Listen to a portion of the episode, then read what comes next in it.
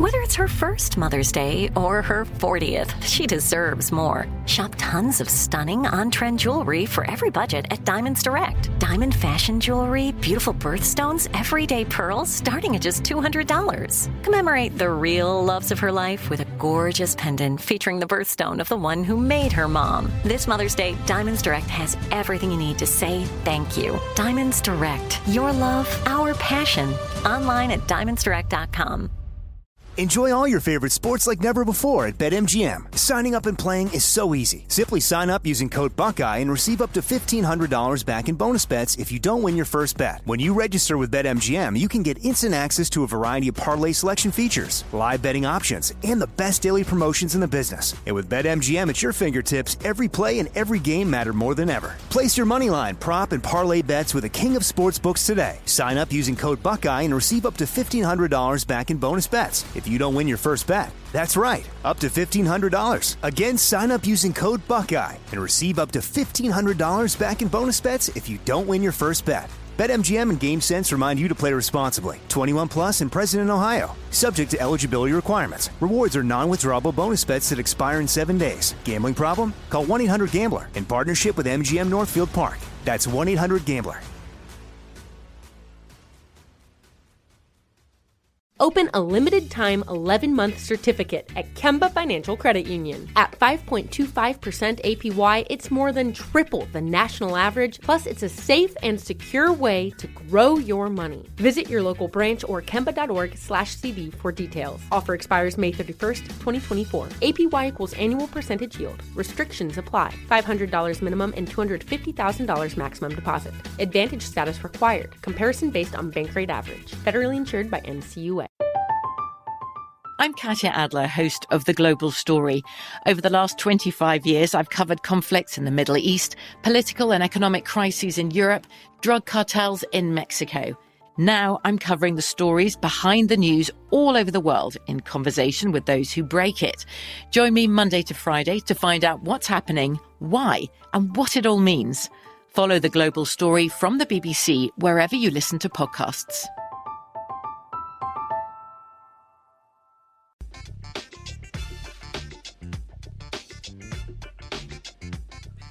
Today is Monday, December 16th, 2019. Coming up on Roland Martin Unfiltered, Republicans complained, whined, bitched, and moaned about a rigged process in the House when it came to impeachment. But when you have Senator Mitch McConnell saying, oh, I'm coordinating with the White House, what the hell is that? Yeah, we'll break that thing down. A recent report shows that black mortgage borrowers were charged higher interest rates than white borrowers and were denied mortgages that would have been approved for white applicants. And then you wonder why there's a wealth gap. Africa's economic growth prospects are the top in the world, so why not invest? We'll talk about that. Also, Orlando Jones has been fired from the Star series American Gods. He says because the showrunner said his character sent the wrong message for Black America. And a school resource officer is fired for slamming an 11-year-old child to the ground. It's time we get these ridiculous nut cops out of the children's schoolhouses. Plus, a public education forum held this weekend in Pittsburgh, aired on MSNBC, with several of the presidential candidates. We'll have our own post-discussion with advocates for charter schools. It's time to bring the funk on Roland Martin Unfiltered. Let's go. He's got it. Whatever the piss, he's on it. Whatever it is, he's got the scoop, the fact, the find. And when it breaks, he's right on time and it's rolling. Best believe he's knowing. Putting it down from sports to news to politics. With entertainment just for kicks, he's rolling.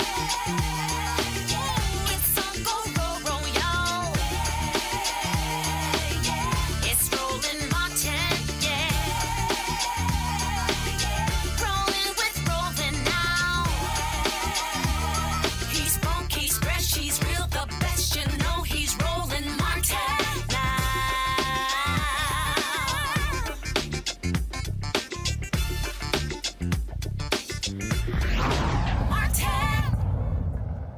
Remember all the whining House Republicans did when it came to the impeachment inquiry? They were like, oh, this is the fix is in.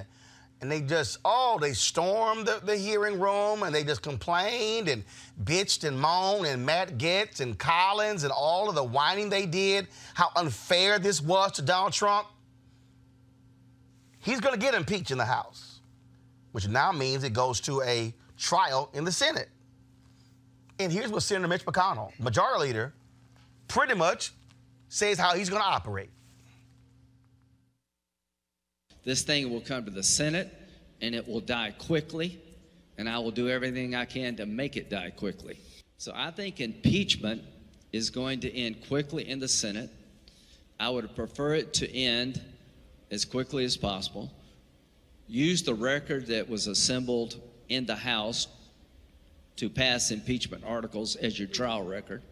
I don't want to call anybody. I don't need to hear from Hunter Biden. I don't need to hear from Joe Biden. We can deal with that outside of impeachment. I don't want to talk to Pompeo. I don't want to talk to Pence. I want to hear the House make their case based on the record they established in the House, and I want to vote. A lot of people would like to bring in Adam Schiff, Hunter Biden, Joe Biden. I think I'm more inclined to agree with Senator Graham on this. It's tempting, and I do believe that all of those things must be looked into. There are a lot of real questions here.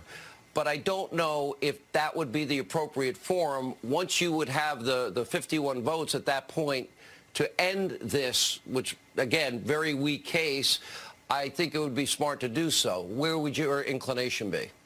Yeah, again, I'm going to take my cues from the president's lawyers. But, yes, if you know you have the votes, you've listened to the arguments on both sides, and believe the case is so slim, so weak, that you have the votes to end it, that might be what the president's lawyers would prefer.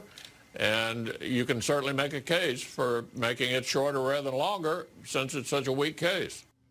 This is the oath that every senator will take before they actually start this trial. I solemnly swear or affirm that in all things appertaining to the trial of, in this case, Donald Trump, now pending, I will do impartial justice according to the Constitution and laws, so help me God. Let's talk about it. Eugene Craig, CEO, Eugene Craig Organization. Also joining us, Dr. Samantha Ray Dickinson, Diversity Inclusion Strategist. Dr. Cleo Manago, Political Analyst, Behavioral Expert, and also joining us via Skype, Rod Richardson, host Disruption Now podcast. Eugene, they already pretty much saying, damn this, we're going to do whatever Donald Trump wants us to do. Yeah, the thing is this, right? You know, Trump doesn't understand any kind of strategy, but, you know, Mitch McConnell and Lindsey Graham, who's been through many, many wars time to time over, do.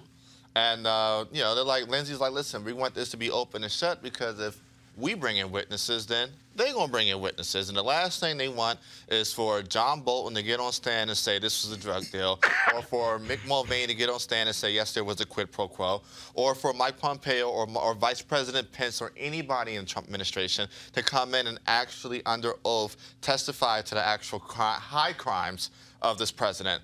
I think, you know, the Democrats, I think Schumer's doing the right thing by, you know, openly negotiating with Mitch right now. But I think, you know, one of the things I think looking forward at impeachment that Democrats probably could do to make this at least somewhat not one-sided partisan is make Justin Amash an impeachment manager. I would love to see that happen.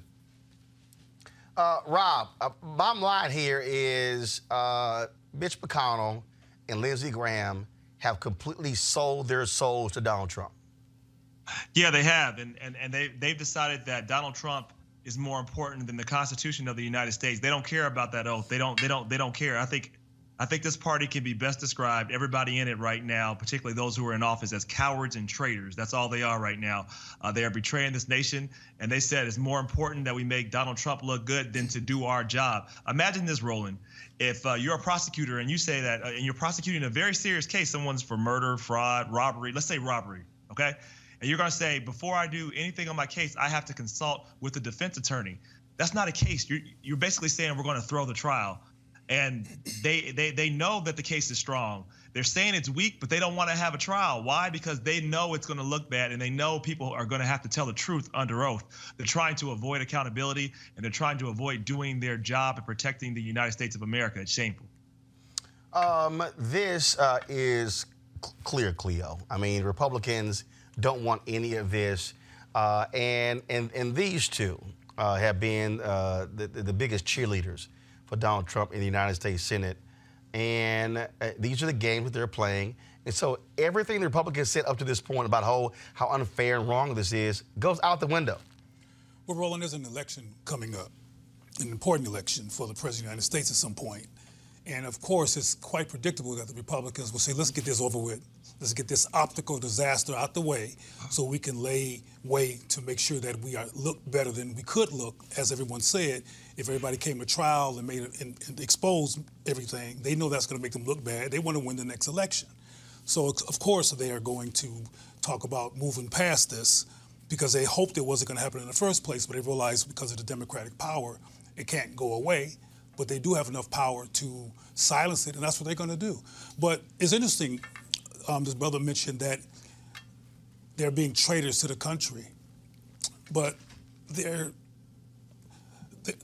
country voted, not the whole country, but enough, voted Trump into office. Well, so, actually, a majority voted for Hillary Clinton. Right. He won Electoral College. Okay, I'm aware of that. But he didn't get there by 2 or 3 votes. He got there by corruption, along with millions of votes.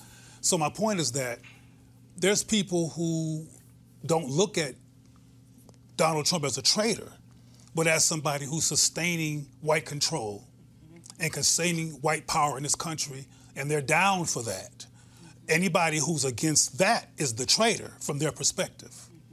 And, yeah, I think it's important to look at all these perspectives because we cannot deconstruct insanity if we don't look at the strategies behind what we consider insanity. These people, and also I will close with this. 1 second, Rob, hold on. I'll close with this thought. From my perspective, Trump and company are acting like white men have acted in this country from day one. So the traitor perspective is based on, in my opinion, a romantic version of how the United States was founded. Samantha Ray? Yeah. Rob, 1 second, go ahead. Oh, sorry. Go ahead. I would have to agree with Cleo, sorry. I think that white supremacy is rooted in power. And as he just stated, avoiding accountability and trying to silence everyone else will perpetuate that and will allow for white supremacy to continue, and then for the Republicans to continue to win the next race and so on and so forth. And so I'm in agreement in what he just said. Rob, when you look at what's going on here in terms of how the GOP is operating, again, they know they have a useful idiot in Donald Trump. Yes. He is serving a very useful purpose. They're getting the judges that they want. That's right. And so they know he's an idiot. They know he is corrupt, but he gives them pretty much all they want. That's what's really driving. That's why they do not want him to be touched, because they need to use him for their own purpose. That's right. I completely agree with that, and I actually agree a lot of what the other panelists say. Let me just have a little bit of a different take on some of it, because I think there's something that Democrats can do more. I think the flaw of the Democratic Party and how they go about this and many other things, frankly, is that they think it's just enough to have the high moral ground, like the fact that you're doing something that's right and that's the only thing you need to do, and you just present the facts to the American people, and that's all that's going to matter. That's right. That's unfortunately, you need to do more. You need to understand. You have to frame the narrative. That's why I said it's important to make sure that people understand he's a traitor and they make it really clear about what he did. So this is beyond. I agree about white supremacy, how things were there too, and the founding of the nation. However, this is different. We have not had a president just openly go to another nation, say, I need you to do this for me, and if you don't, I'm not going to give you this money, and just totally ignore Congress.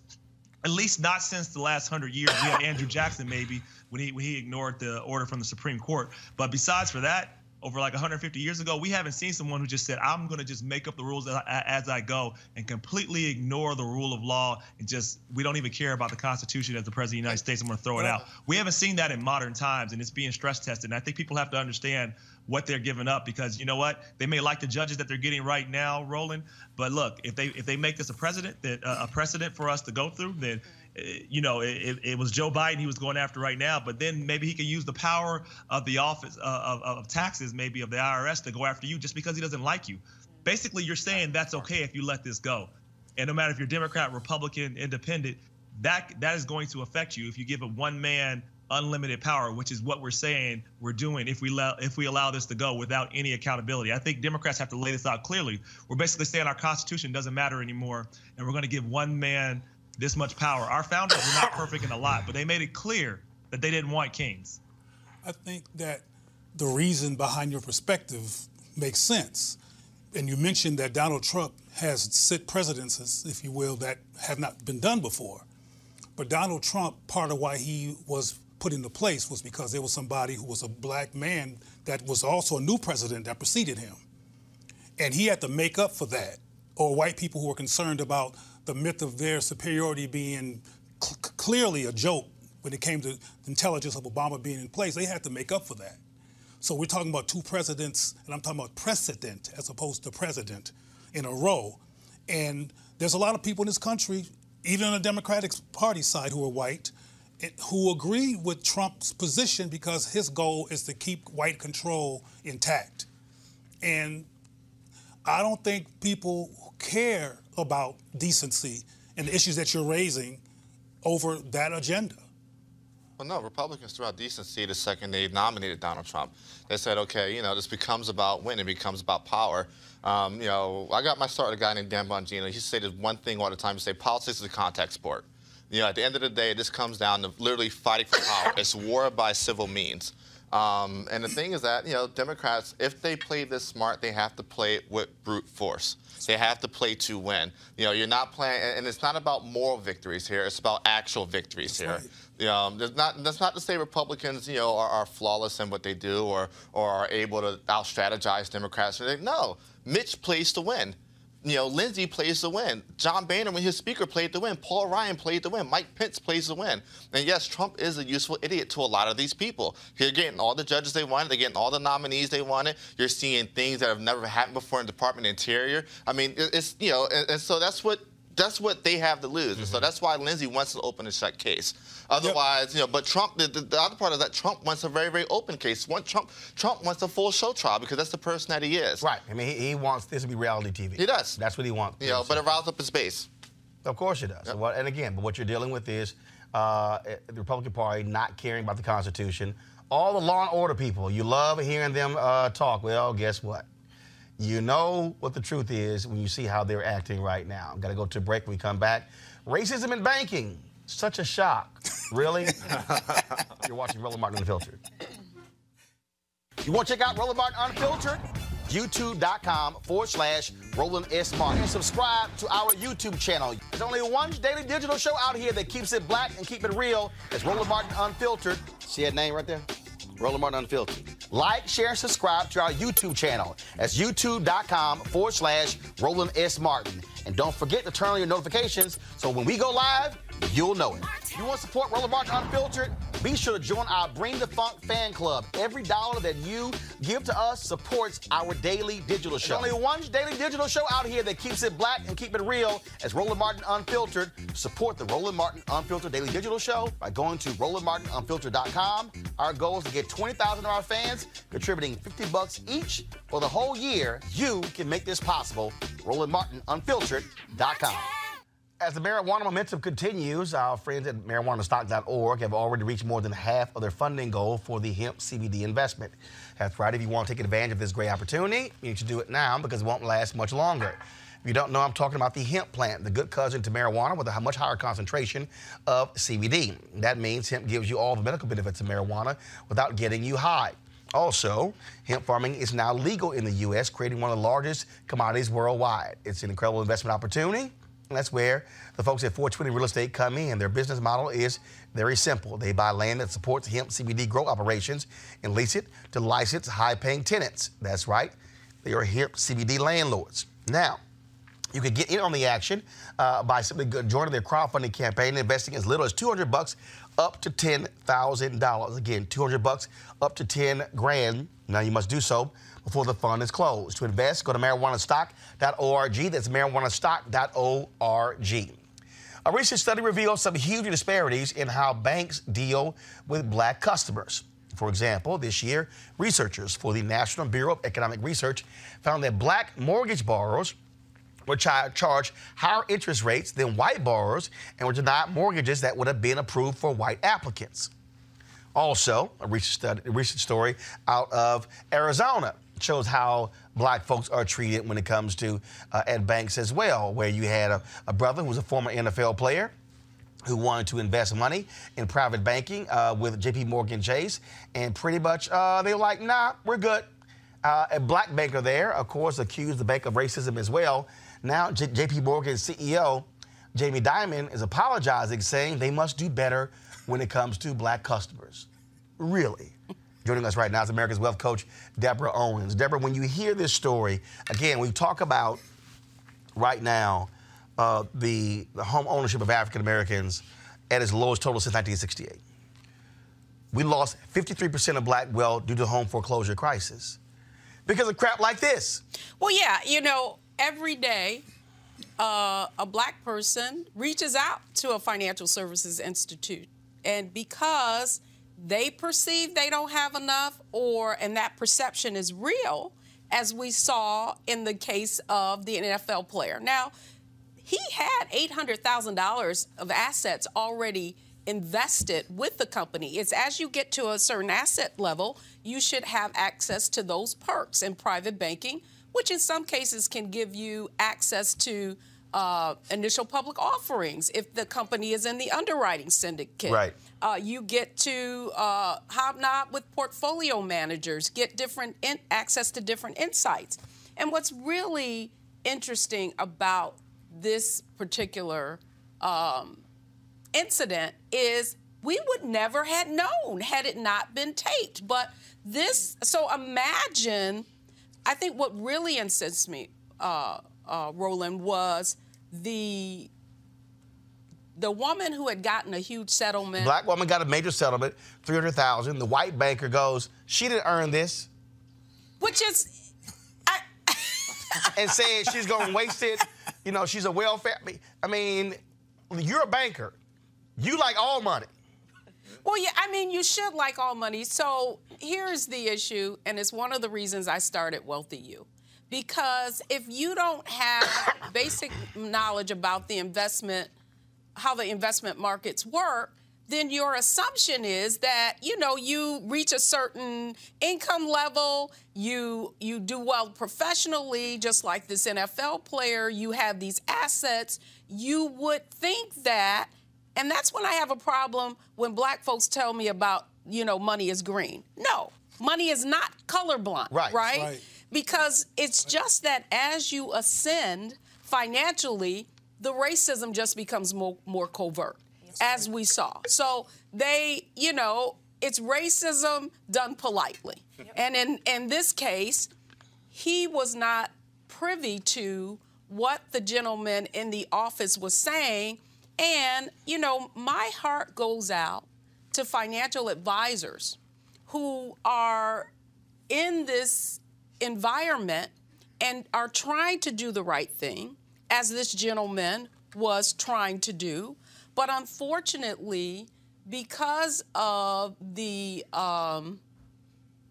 environment, they aren't able to really be of benefit to their community. But now, it also impacts multiple ways. First, the investment opportunities for the person who's trying to invest. Second, for the black banker, because they can't grow and thrive in the environment. So now you're limiting the opportunities not only for the person trying to invest money or the external person, but also the internal person. So we get hit both ways as well. Absolutely. And so it's very difficult for a financial advisor then to thrive in this environment, because in many cases, he can only take on an asset size. In some cases, it's $250,000 or more, or $500,000 or more. And so what happens is the person who is trying to grow, I'm just starting out, I'm just, you know, a lot of my money is going to my 401k. I don't have a lot of discretionary income. But certainly as I grow, my assets are going to grow. And I should feel like I could get the benefit of someone who's going to advise me and how to deploy those assets properly. And my frustrations with financial services organizations, and I have them as clients, is this, is that, you know, particularly for African Americans, we're risk averse. You know, we grew up, we're savers, we're not investors. If you didn't have someone in your family who could give you access, entree into this world of investments, you probably didn't have anyone do it. And so we have to grow. Even if in my own career, typically somebody started with $2,500 in a mutual fund, and a year later when they thought, okay, baby, I can trust you, I'm going to show you where the real money is, right, where there's $100,000, $200,000 in assets that they now trust you with, far too many advisors don't even get that opportunity because if someone comes with $2,500 or $10,000, they are not going to meet the minimums, so they're not going to become your client. Cleo, it's very interesting. So this story here, JPMorgan Chase CEO Jamie Dimon told employees in a memo sent out Friday after this New York Times story ran that, quote, he's disgusted by racism and hate in any form. And, quote, we must make sure that the culture we aspire to reaches every corner of our company. We have done some great work on diversity and inclusion, but it's not enough. We must be absolutely relentless on doing more. Now, Cleo, this is the same company that had to settle a racial discrimination lawsuit. Yeah. Now, I'm sorry, you're the CEO. And I know of other companies where CEOs said, let me be clear, you discriminate, your ass is gone. Mm-hmm. Well, yeah, well, I'm sorry, go ahead. Cleo, go ahead. Mm-hmm. That was a CYA narrative that probably was written by his ass coverologist that works at the bank. And they always, because they wanted customers, despite their racism, try to cover themselves. But I have a concern in terms of what you're advising, which I agree with, but these kind of stories also feed into black resistance to trust in the bank and investing.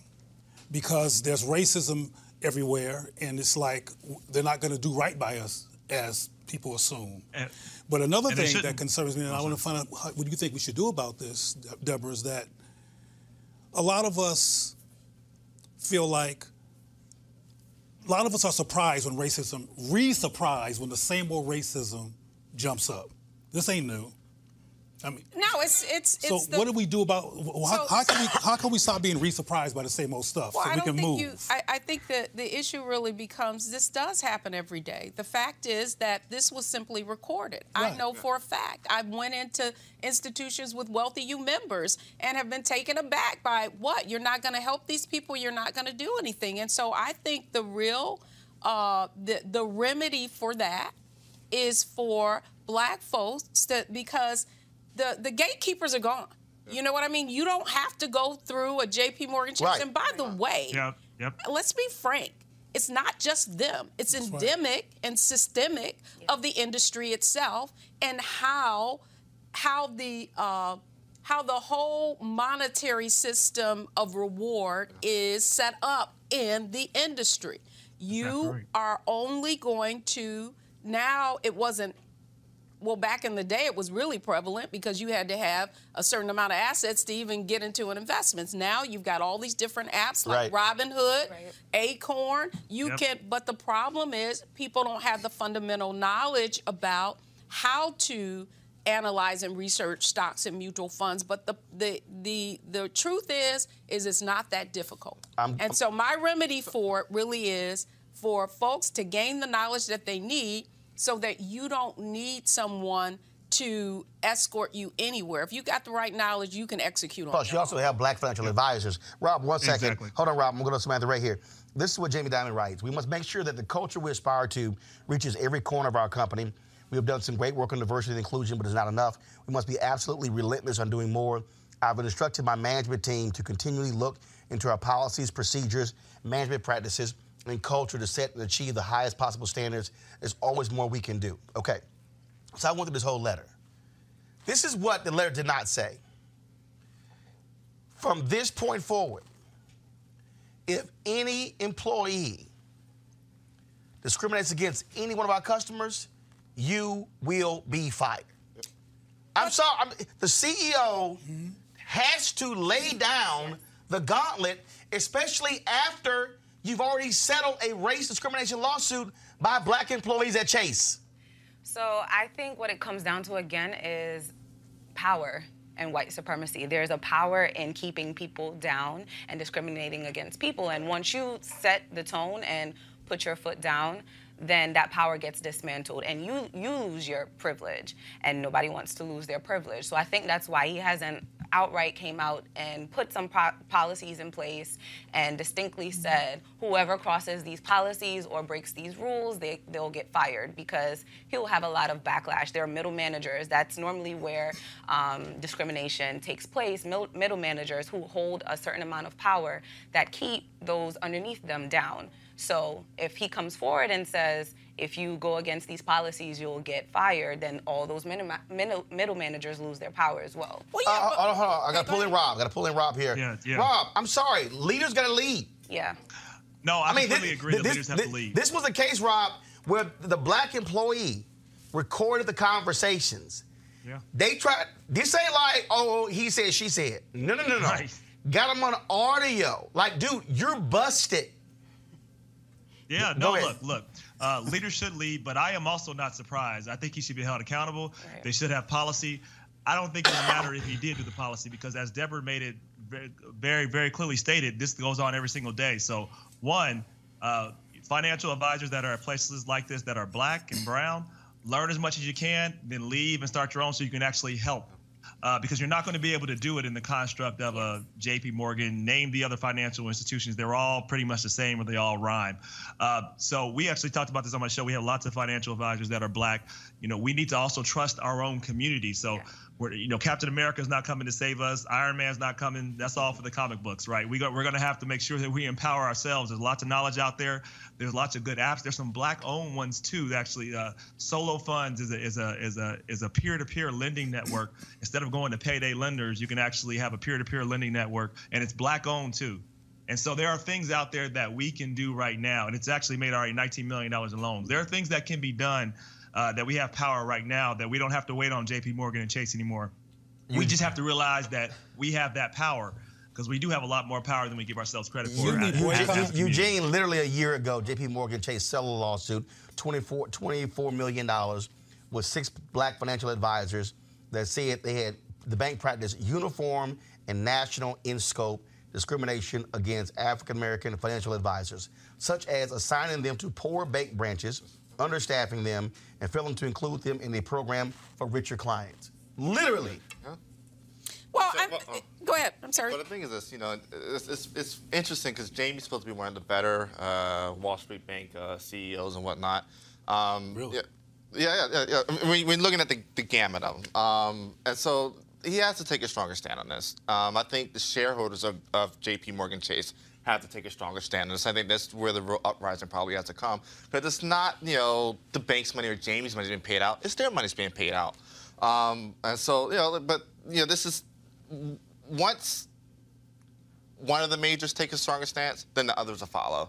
And then it'll ripple through the Fed system, hopefully. But I did have a question for Deborah. Go ahead. Good.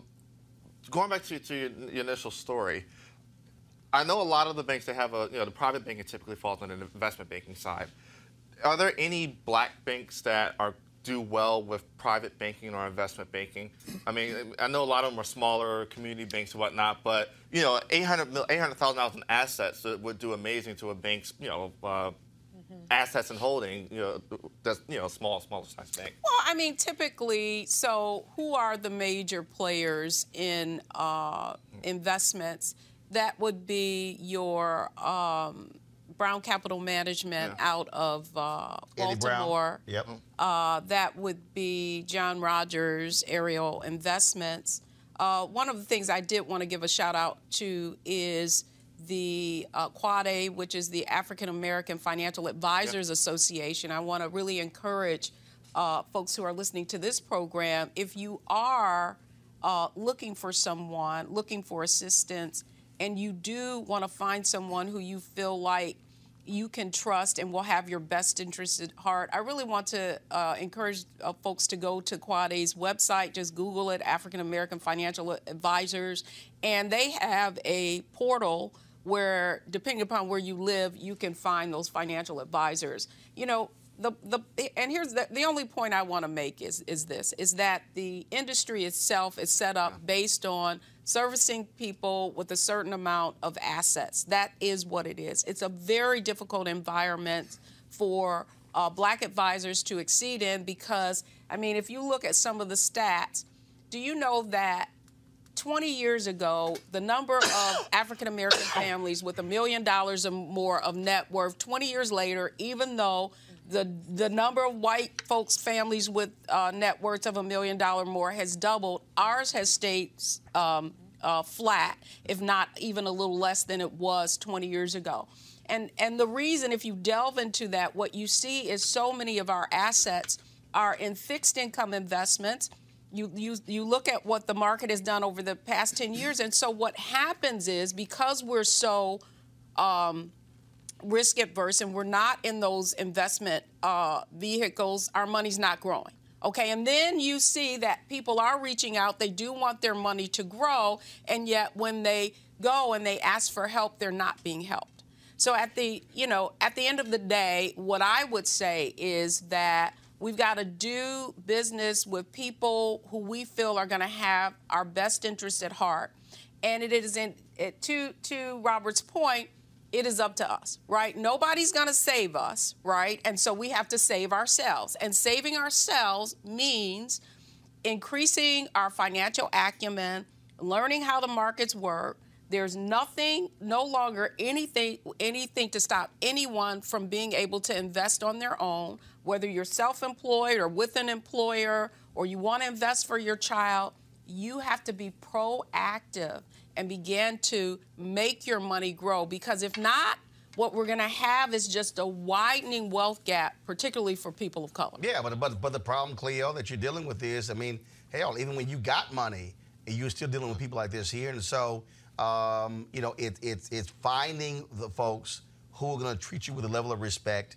And to Eugene's point, you need corporate leaders to frankly, lay down the law and say, I'm sorry, this will not be tolerated, and heads got to roll. Final comment before I go to the next story. Well, not only should we find folks that are more affirming of us, but we should reject and boycott folks who don't. I have money in this institution, and I'm taking it out. And I think we need to boycott and have self-respect, because self-respect has a domino effect, I think, towards prosperity as well. And if we look at people who do us wrong and continue to work with them because we're questioning our worth, which is a problem in our community. I totally agree with you. It's going to lead us to poverty, not only cultural poverty, but financial poverty and poverty on a holistic scale. And we need to step up against white supremacy, even when it's at a bank. All right. Deborah Owens, America's Wealth Coach. Thank you. We appreciate it. Thanks a lot. Thanks for having me, Roland. Going to a break. We'll just talk about investment in Africa up next. Roland Martin Unfiltered. Roland Martin Unfiltered. Be sure to join our Bring the Funk fan club. Every dollar that you give to us supports our daily digital show. There's only one daily digital show out here that keeps it black and keep it real as Roland Martin Unfiltered. Support the Roland Martin Unfiltered daily digital show by going to RolandMartinUnfiltered.com. Our goal is to get 20,000 of our fans contributing $50 each for the whole year. You can make this possible. RolandMartinUnfiltered.com. You want to check out Roland Martin Unfiltered? YouTube.com/RolandSMartin. And subscribe to our YouTube channel. There's only one daily digital show out here that keeps it black and keep it real. It's Roland Martin Unfiltered. See that name right there? Roland Martin Unfiltered. Like, share, and subscribe to our YouTube channel. That's YouTube.com/RolandSMartin. And don't forget to turn on your notifications so when we go live, you'll know it. Thursday, I leave for Ghana, folks, for a 10-day trip. And that country, they were thinking anywhere about 100,000 folks were going to be traveling there with this year of return. In fact, they've actually processed more than 1 million visas to Ghana in the year of return. Akon recently talked about African Americans should be investing in Ghana and other African nations. According to a report by the UN Conference on Trade and Development, Africa is the most profitable region in the world. And there are ways that Americans, especially black folks, can tap into that. Joining me now is Franklin Miles. He's founder and director of AWE African Development. Franklin, glad to have you here. What do you make of what Akon said, the opportunities for African Americans to invest in Africa? He's absolutely right. I mean, my organization, AWE African Development, specializes in identifying entrepreneurs and opportunities in Africa. and connecting them with American, primarily European investors. I think Akon's absolutely right in emphasizing the need for African Americans to get involved in the market. At Awe, we help people sort of identify entrepreneurs, companies that need investment in Africa, in industries such as telecom, transport, and IT. And so I think it behooves Americans and American government actually to facilitate those sort of investments in Africa for business reasons as well as strategic reasons. But is America really doing that? No, it's not. At least it's far lagging behind Europe and mainly China. And it's really sad. I mean, China leads with state enterprises and with large governmental-owned companies.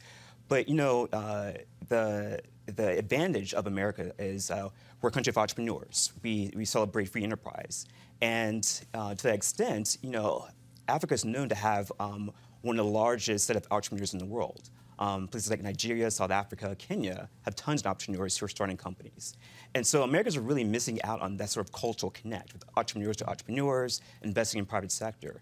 And so it really is sad that America is sort of falling behind these other major players in the world when it comes to Africa. One of the things that I saw this video the other day with my man, John Hope Bryant, and he was talking about the opportunities that are there. I thought it was quite interesting that he was sharing with people because he had just gotten back from South Africa. And so go to my iPad. I want to play this here. Henry, go to my iPad. Or what can you do for Africa terms? And I want you to do what you can for Africa, but I just got back from South Africa with my family, and I've got a message for you. Africa can do something for you. I'm about to give you 2 ways for you to benefit financially from Africa. That's right. Either income, that's right, income or wealth. Here you go. Number 1, if you're working class, you've worked your whole life, okay?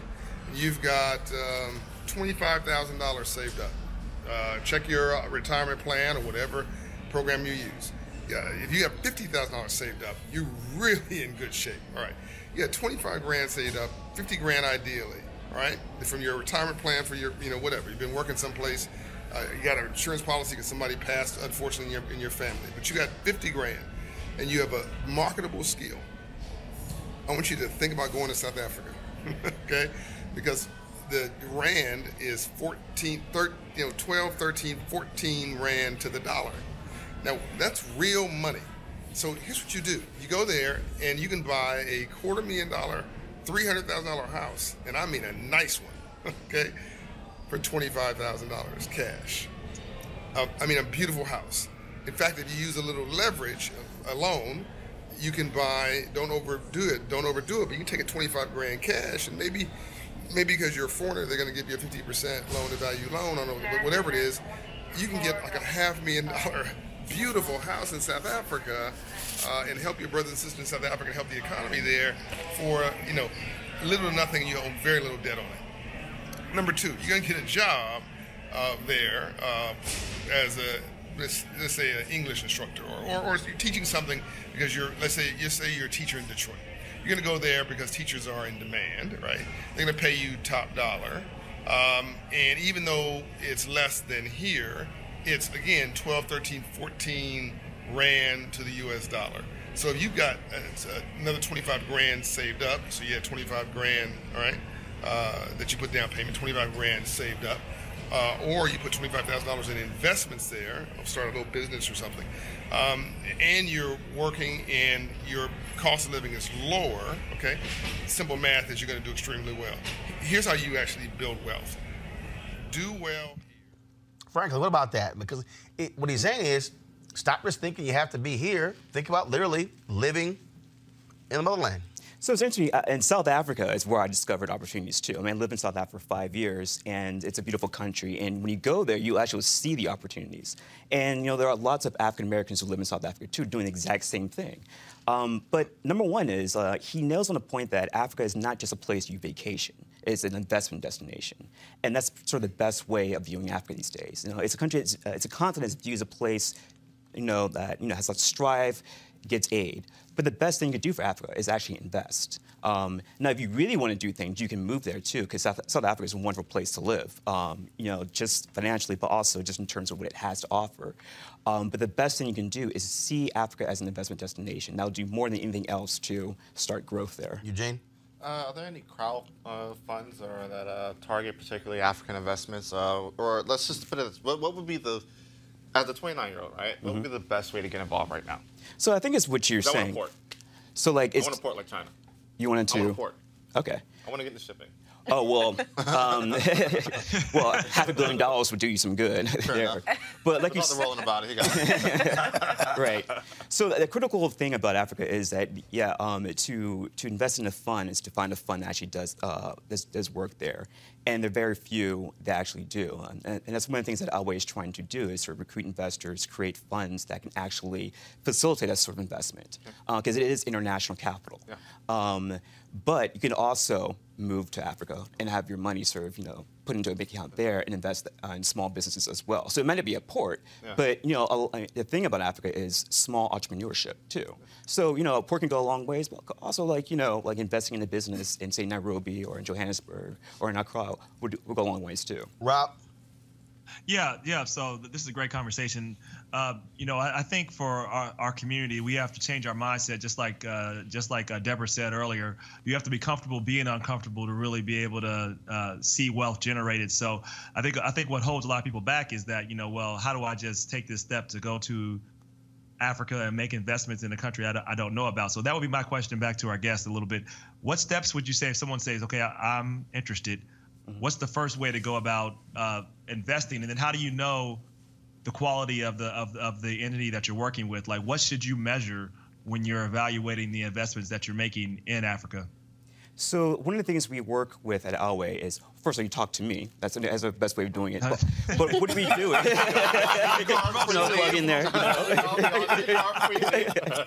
So what we do at Alway is we identify sort of we screen entrepreneurs for the quality of their experience, of their, you know, the biography, basically to see if, are you really good to work with? Yeah. And I work with, you know, our organization's entirely African-American and African-owned. And in fact, many of my business partners are from Africa, and I've known them for several years, so it's easy for me to trust that.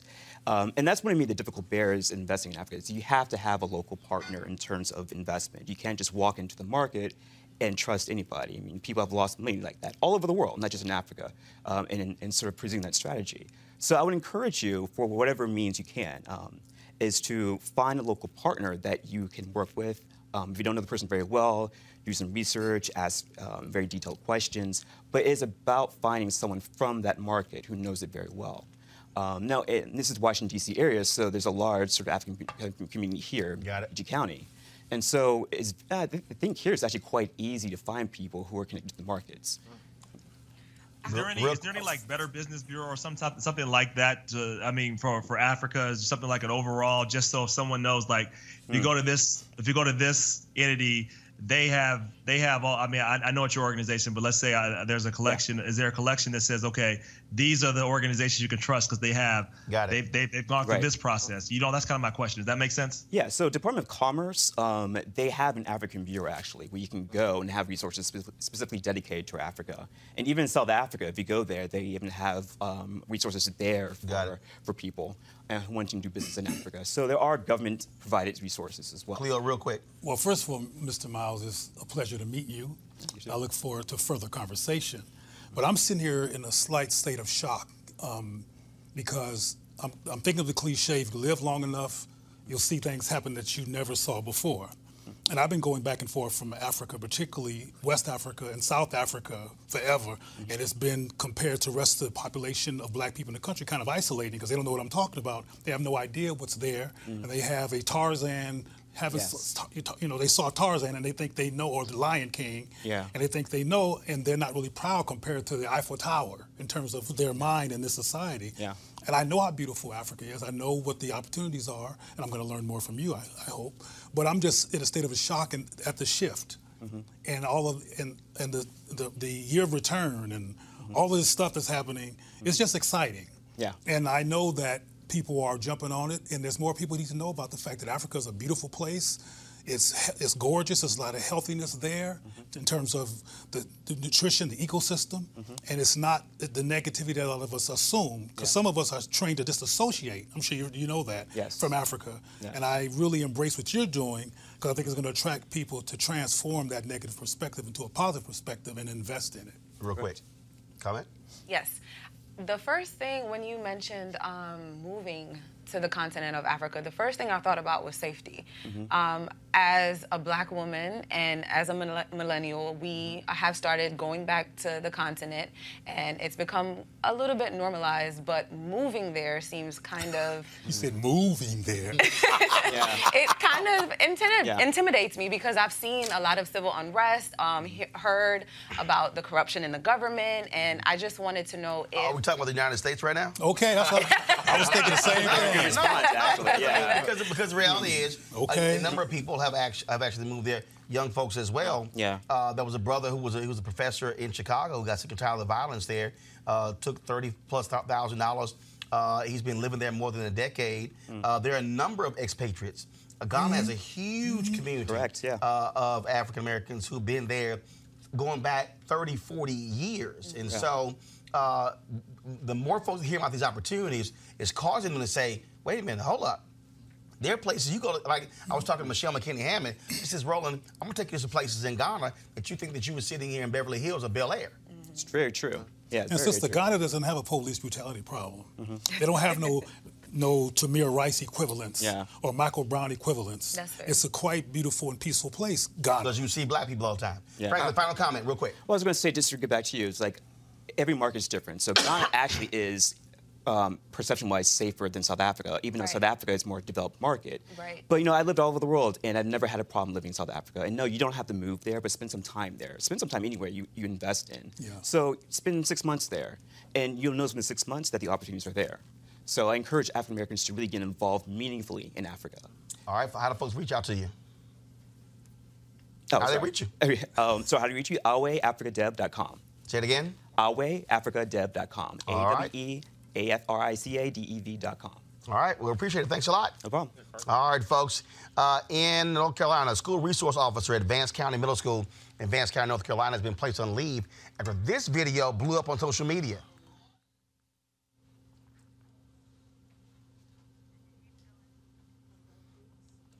Folks, you see this. I mean, this body slam this child twice. The officer's name has not been released, and, of course, the school has apologized. Yeah, but really, what in the hell can be said, Rob, about how this child's being treated? Well, it's awful. Obviously, this officer should obviously be fired, and I think also be prosecuted. Beyond that, though, we have, and we've talked about this on this show, we have set a narrative, and we have made it okay to dehumanize our kids. We've created a prison to pipeline process that really started in the 80s and 90s, and now we're seeing the devastating effects of that. So we need to really put a halt on actually over policing our kids. I mean, you see this process of starting to just criminalize kids when they're 11, 10, 5 years old, and you're already being labeled as a criminal.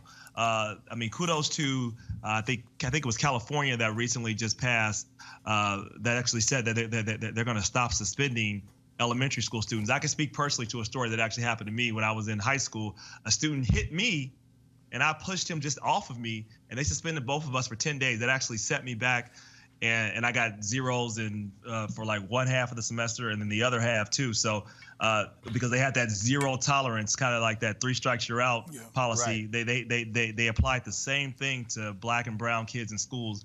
And you're seeing this play out. And so he dehumanizes our kids. He's one example, but we know there's a system, there's a construct that continues to do this, and we need to do everything we can to push back against it. Samantha, another reason why these cops should not be in schools. That's a loaded question. Immediately when I heard about this story... No, it's not a loaded question. The reality is, these are schools. How officers treat people on the streets is different than what happens in schools. To see that officer body slam that child, to see the cop who came into the school in South Carolina and physically dragged the black girl's statue out of her desk and turn it over, they are applying standards that take place on the streets to not what's happening in schools. That is nonsensical. Yes, let me clarify. The simple answer is no. When I heard about this story, I immediately thought about post-traumatic slave syndrome. Dr. Joy DeGruy, she has research on that, and she did a quick video through one of the main social media websites, I can't remember which one, and that explains how the mentality inflicted on the black community from Jim Crow era and slavery has been perpetuated up till now. And I think that's what we're seeing here, what Rob said about dehumanizing our children and not even viewing black children as children. That's what perpetuates this type of behavior. And then you align it with how police officers treat black people in general. Cleo, we have no audio of this, but again, to see that level of viciousness, I mean, this is a huge officer and this small child. The officer's black, right? Appears to be. Yes. He appears to be black. I'm going to just reiterate something I've said many times on the show, was that we have to, it's easier, particularly these days when people saying white supremacy like it's candy all over the place, to look at that phenomenon, which is monstrous and horrible. But we need to look at the consequences of living in the poison contamination of white supremacy norms for centuries that we've internalized. The white dehumanization of black people as and mistaking it for culture or N-word shit. You heard that N-word calling stuff that we, you know, you've heard that word before, haven't you? N-word shit? Yeah. Okay, you look like you're all shocked. No. But this is unfiltered. But anyway, and I did say N-word. But anyway, my point is that we need to take a look that we should purge the unresolved and rarely articulated problem of internalized white supremacy. Because a lot of us don't like each other, and it's not necessarily a conscious plan or a conscious thing that we realize. It's unconscious, and it's part of internalizing a norm in this culture. I think it has to do with why we don't boycott when we've been disrespected, and why some people become cops and do this kind of stuff. It's because even to become a police, you don't have to love yourself as a black person to become a police. Eugene. This cop needs to be arrested, charged, tried, and convicted. That's child abuse. That's assault. There's a lot that went on right there. I agree with your first statement that the cops should not be inside the actual schools. Maybe outside the schools, there is a public safety threat that largely surrounds a lot of schools, but not physically inside the schools. But when you have officers like this, you gotta put them, you gotta convict them and put them in gen pop. You know, none of the solitary confinement, nothing like that, because they need to feel what they inflict. You know, they need to feel what they inflict. Roland, is there a video of a white child being thrown around like this?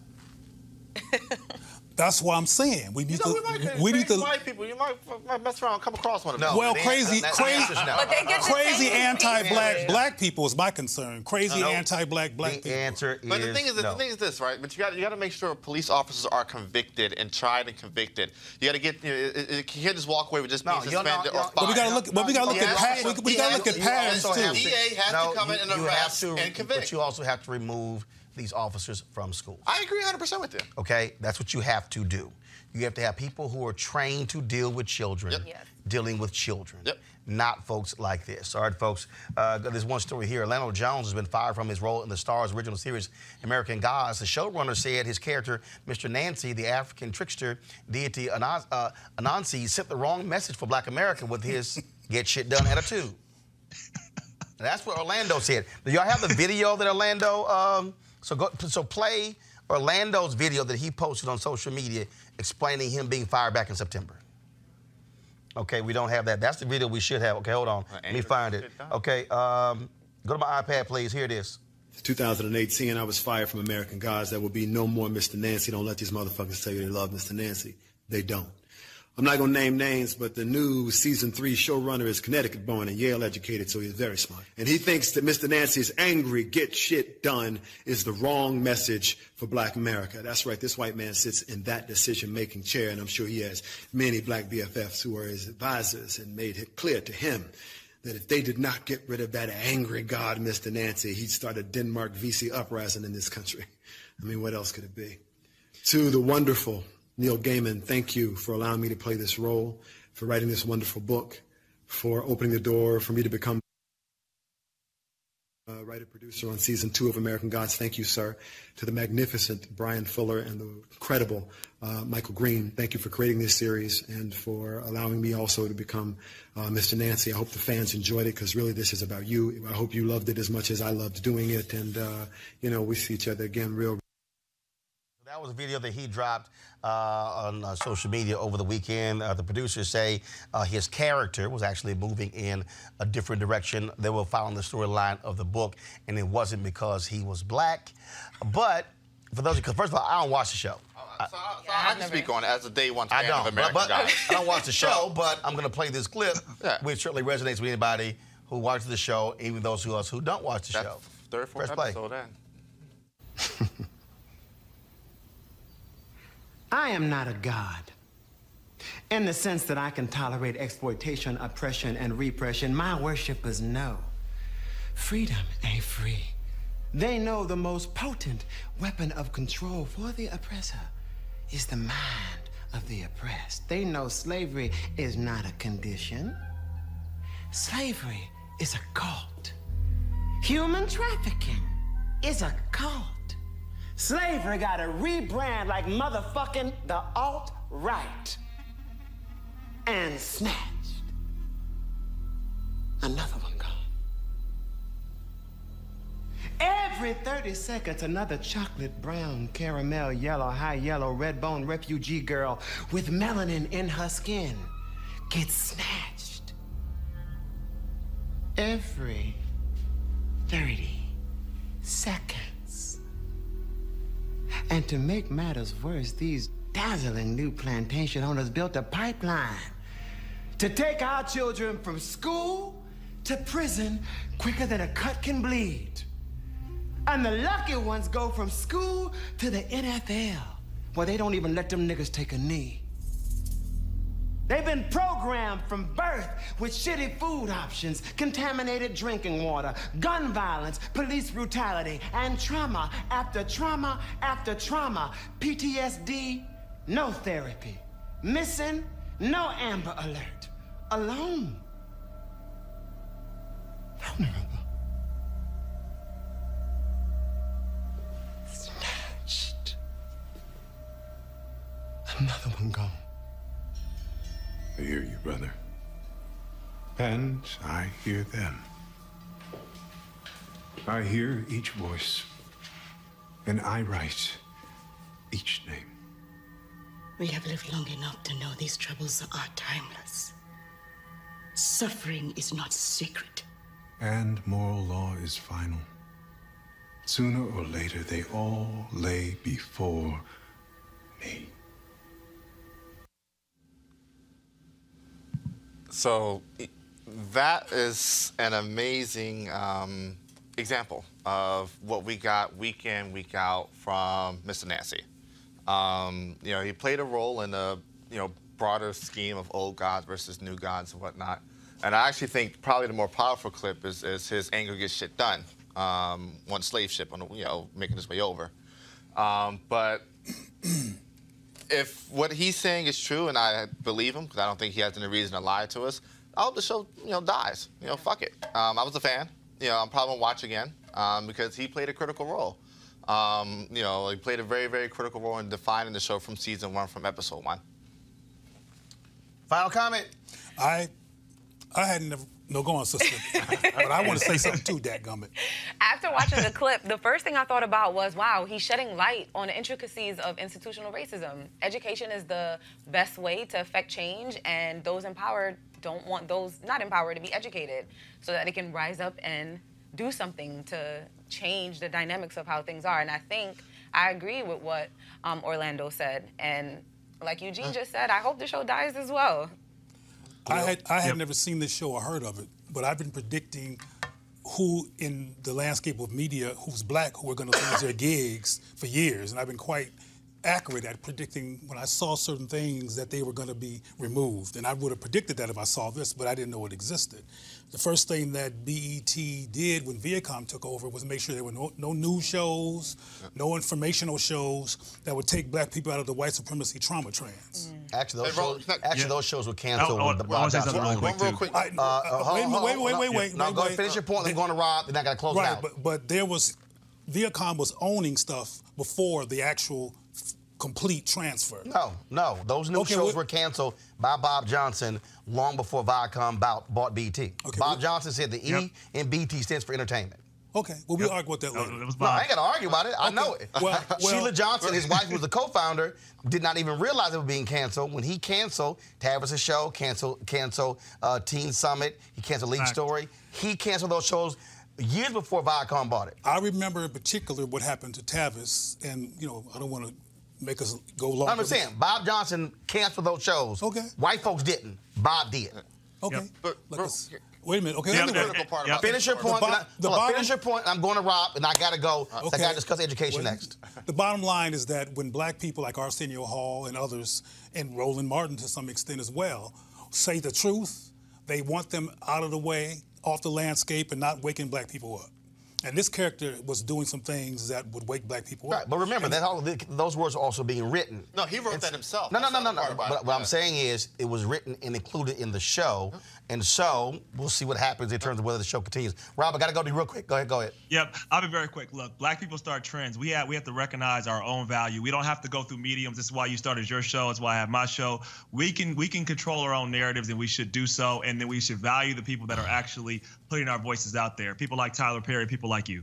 All right, folks, we certainly appreciate it. I got to go. We got to talk education next. It was a big forum that took place over the weekend, aired on MSNBC, and I got our own panel coming up to break down that conversation. That's next to Roland Martin Unfiltered.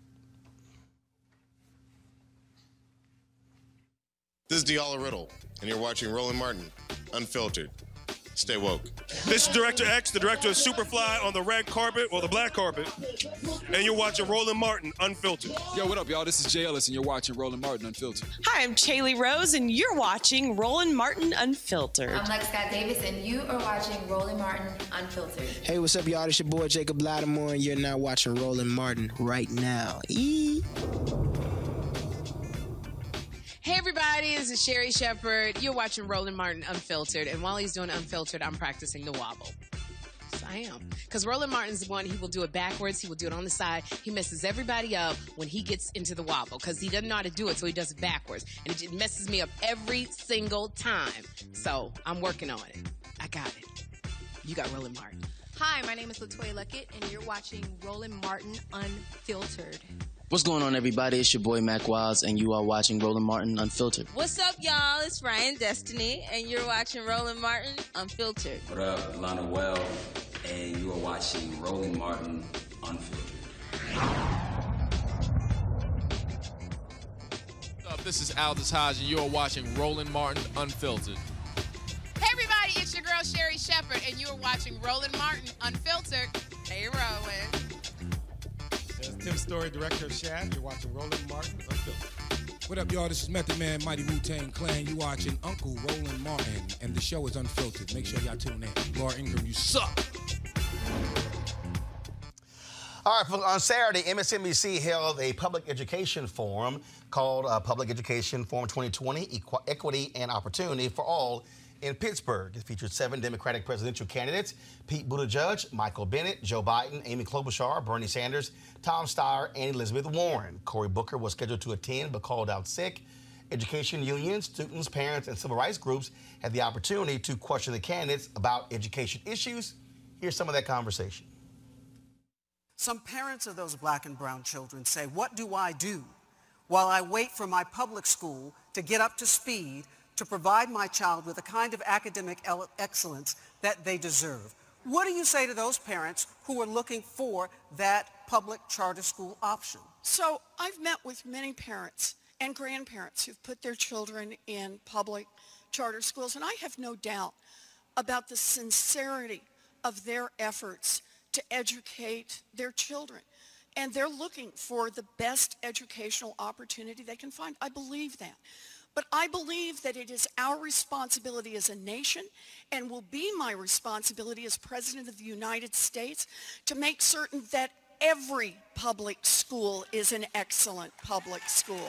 Yes, that's future-oriented. We've been trying to do that for years. We've been spending billions of dollars in education reform in this country for decades. And we are not there yet in terms of the academic excellence. You know what the nation's report card just came out and said in terms of our students being able to read in 4th and 8th grade?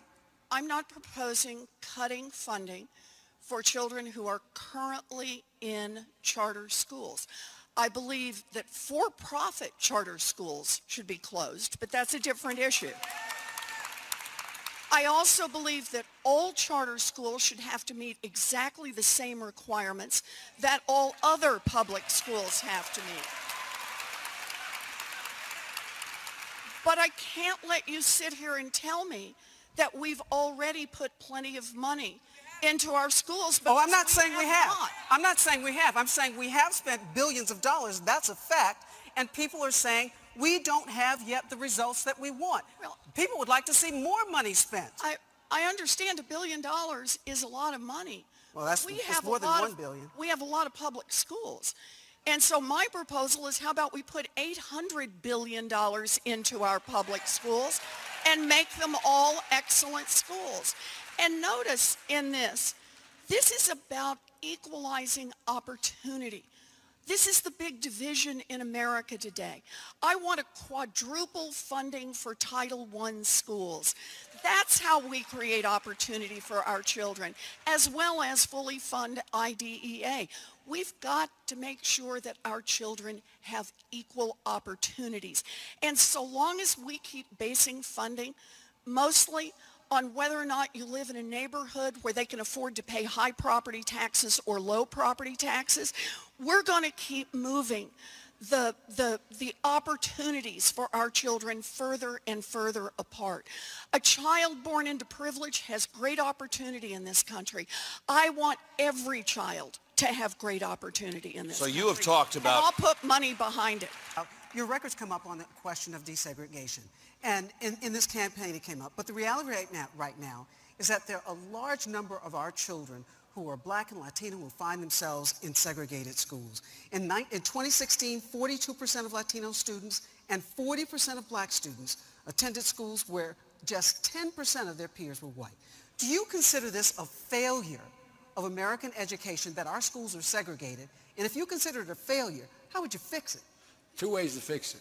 Number one... So you consider it a failure? No.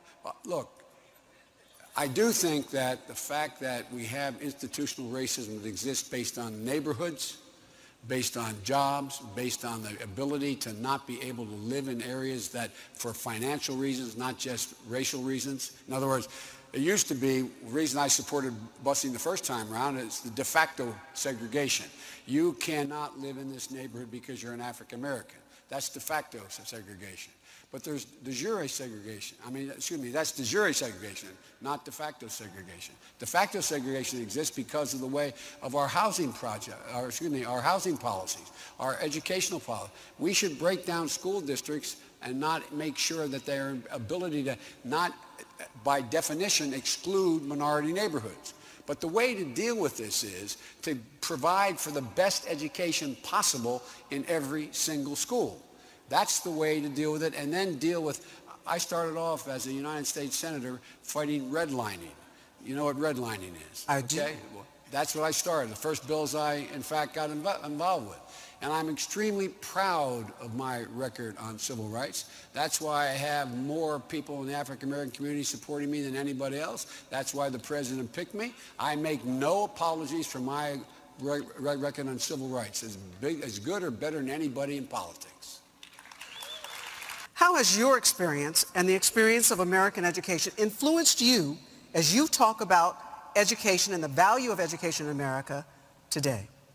Well, it's experienced me in the sense of understanding that many of our kids, especially kids in struggling communities that are often black and Latino, are living in communities where they are dependent on the property tax, but in those neighborhoods, the property tax does not provide the kind of funding that the schools need. which is why I believe we've got to break our dependence on the property tax, something I try to do as mayor of Burlington with a little bit of success, and make sure that every school district in this country gets the funding they need, and that includes tripling funding for Title I schools. Let me ask, what would you do to desegregate schools in America, and do you think that's important? Sure, it's important. I think all of the studies indicate that kids do better in desegregated schools. And one of the things that we will do is actually do the opposite of what Trump is doing. He is cutting funding for the Civil Rights Division, rejecting the complaints about segregated schools and racism within the school system. We will substantially increase funding for the Civil Rights Division. Today, I come to tell you that I never felt safe with police in my school. Since 1994, because of the crime bill, more than $1 billion have been spent on putting police into schools. So Senator Sanders, my question to you is, are you committed to ending the school-to-prison pipeline and ensuring that black and brown students both feel safe and welcome in their school, and if so, how?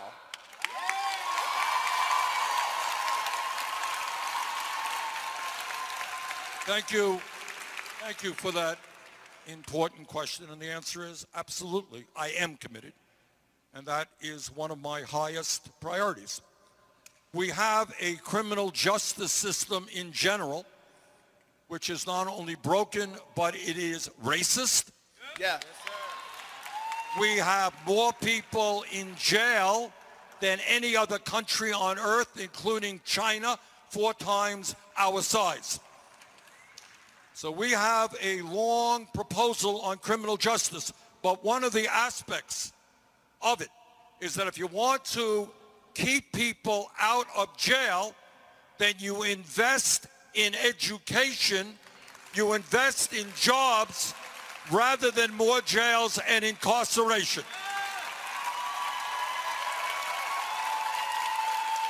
And I will tell you what else we do. What we want, your question is, how do we create an environment where kids feel safe and secure in schools? And that even takes us to the whole issue above and beyond what you're saying of the horrific, and I hate even to talk about these things, the mass shootings we're seeing in schools and elsewhere. We are going to do everything we can for common sense gun safety legislation. Our gun policy will not be dictated by the NRA.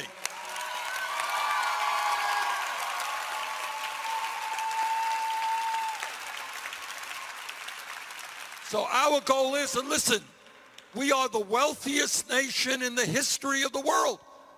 We have the resources not only with teachers, but support staff to make sure that our kids get the attention that they need so they don't drop out of school and get into trouble. And by the way, let me also add, as part of our criminal justice platform, we're going to end the so-called war on drugs and legalize marijuana in every state in the country.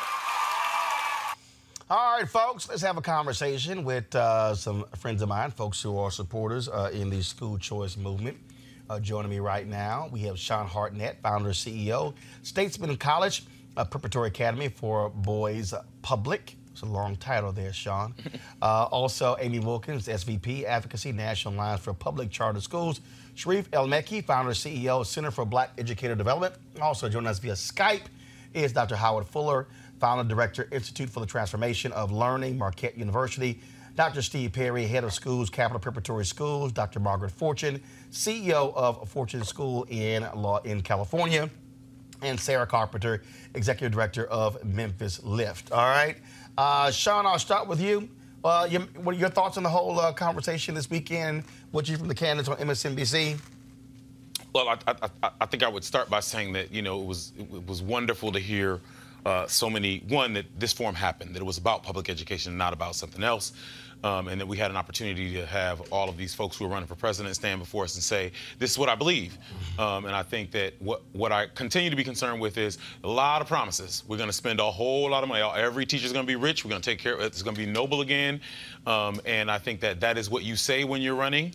And I am concerned with the degree to which they will be able to execute on that in office. Margaret Fortune. Well, I got to tell you, I was excited to hear about public education being talked about by the presidential candidates. But then when I realized that it was an invitation-only type of affair, so a private conversation about public education, I got less excited, particularly when I found out that charter school leaders, charter school parents, those who believe in school reform were systematically excluded from the forum, and basically this was an endorsement process for the AFT. So I would like to see a much more inclusive discussion about public education, and so I'm glad we have a chance to react to it today. Amy Wilkins. I think I share Margaret's concern, but I think we have to think about when, you know, Toni Morrison told us when people tell us who they are, we should believe them. Right? First time. Right. You know, when Ronald Reagan announced his presidential campaign in Philadelphia, Mississippi, that said something to all of us. This forum that NEA and AFT organized happened in Pittsburgh, where that is the town where the life chances of black people are the worst in the country. You know, black people in Pittsburgh could move to almost any town in the country and automatically have better education opportunities, more income, better jobs, better housing. The mayor's office released a study back in September that was an embarrassment. And so they chose to cite their event about education in the city where black people suffer the most. And I think that says something. Howard Fuller. Well, first of all, I don't think that was a forum about public education. I think that was a forum about one of the systems that delivers public education. And when people like Elizabeth Warren starts talking, you know, I'm not even feeling it, just based on the fact that she lied to Sarah when we had that meeting with her in Atlanta. And plus, she's being disingenuous about her concerns around charter schools. Bernie also took a position anti-charter schools. So in my opinion, we shouldn't characterize that as a discussion about public education. We should characterize that as a discussion about the traditional educational system, which does not constitute the totality of public education. Sharif? Listen, I was initially excited just to be talking about education in general. When you look at people like Elizabeth Warren, who's running for the highest office in the land, I started teaching the same time she was teaching at University of Pennsylvania. And so for her, skewed vision of what public school and public education is for people that look like me, share my heritage, my cultural background, is vastly different. So when she's up there on stage telling parents, if you don't like your school, just go volunteer. I could have pointed out a whole bunch of schools in West Philly near University of Pennsylvania that she could have walked her behind over and volunteered. She chose not to do that. She put her kid in a school that costs $30,000 a year. And so for someone like that to say that they are championing public education, but they are systematically excluding the voices of black, brown, and Native communities about the experiences that they've had for generations in this country is absolutely unacceptable. Steve Perry. That wasn't a conversation about public education. That was a conversation about public employment. It's a public employment agency. It's a joke. Saying that you support public education when you send your child to a private school is like saying that you support sleeping outside as a homeless person because you went camping. Elizabeth Warren is a fraud. She's a phony. She's somebody who has no interest in black kids, unless, of course, she gives those kids' parents to vote for her. This is not about educating black and Latino kids. It's not even close to it. Saying that you're against the school to prison pipeline as you send children into the schools that send them to prison is disingenuous, Bernie. And so until they are interested in having an honest conversation about systems that have consciously set children ablaze, sending them into the most failed systems, this year, we accepted 64 kids into our school in Harlem into the 6th grade. Of the 64, 4 could read and do math at grade level. Four total. And she's against us. We didn't set them up like that. She did and he did. Sarah Carpenter. Hi. I was very disappointed Saturday when we took 200 people down to the Civic Center to hear people talk about our babies, and we were locked out, and police, I believe they called in the whole Pittsburgh Police Department. I mean, it was disappointing. They treated us like criminals, and we are parents and grandparents that want what's best for our children. So, Sarah, you said you and a couple hundred folks there, y'all want to attend the forum, or were you outside protesting? Explain exactly what happened for folks who don't know. Actually, we tried to get in the forum. We marched down there from the hotel we were living in, and we tried to get in the forum, and they wouldn't let us in. They said it was invitation only. And I'm standing there like, invitation only? And you talking about our children.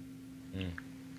So it was like 200 parents, and I was disappointed because they shut us out, and then they called the police like we was going to do something to somebody. We just want to be heard.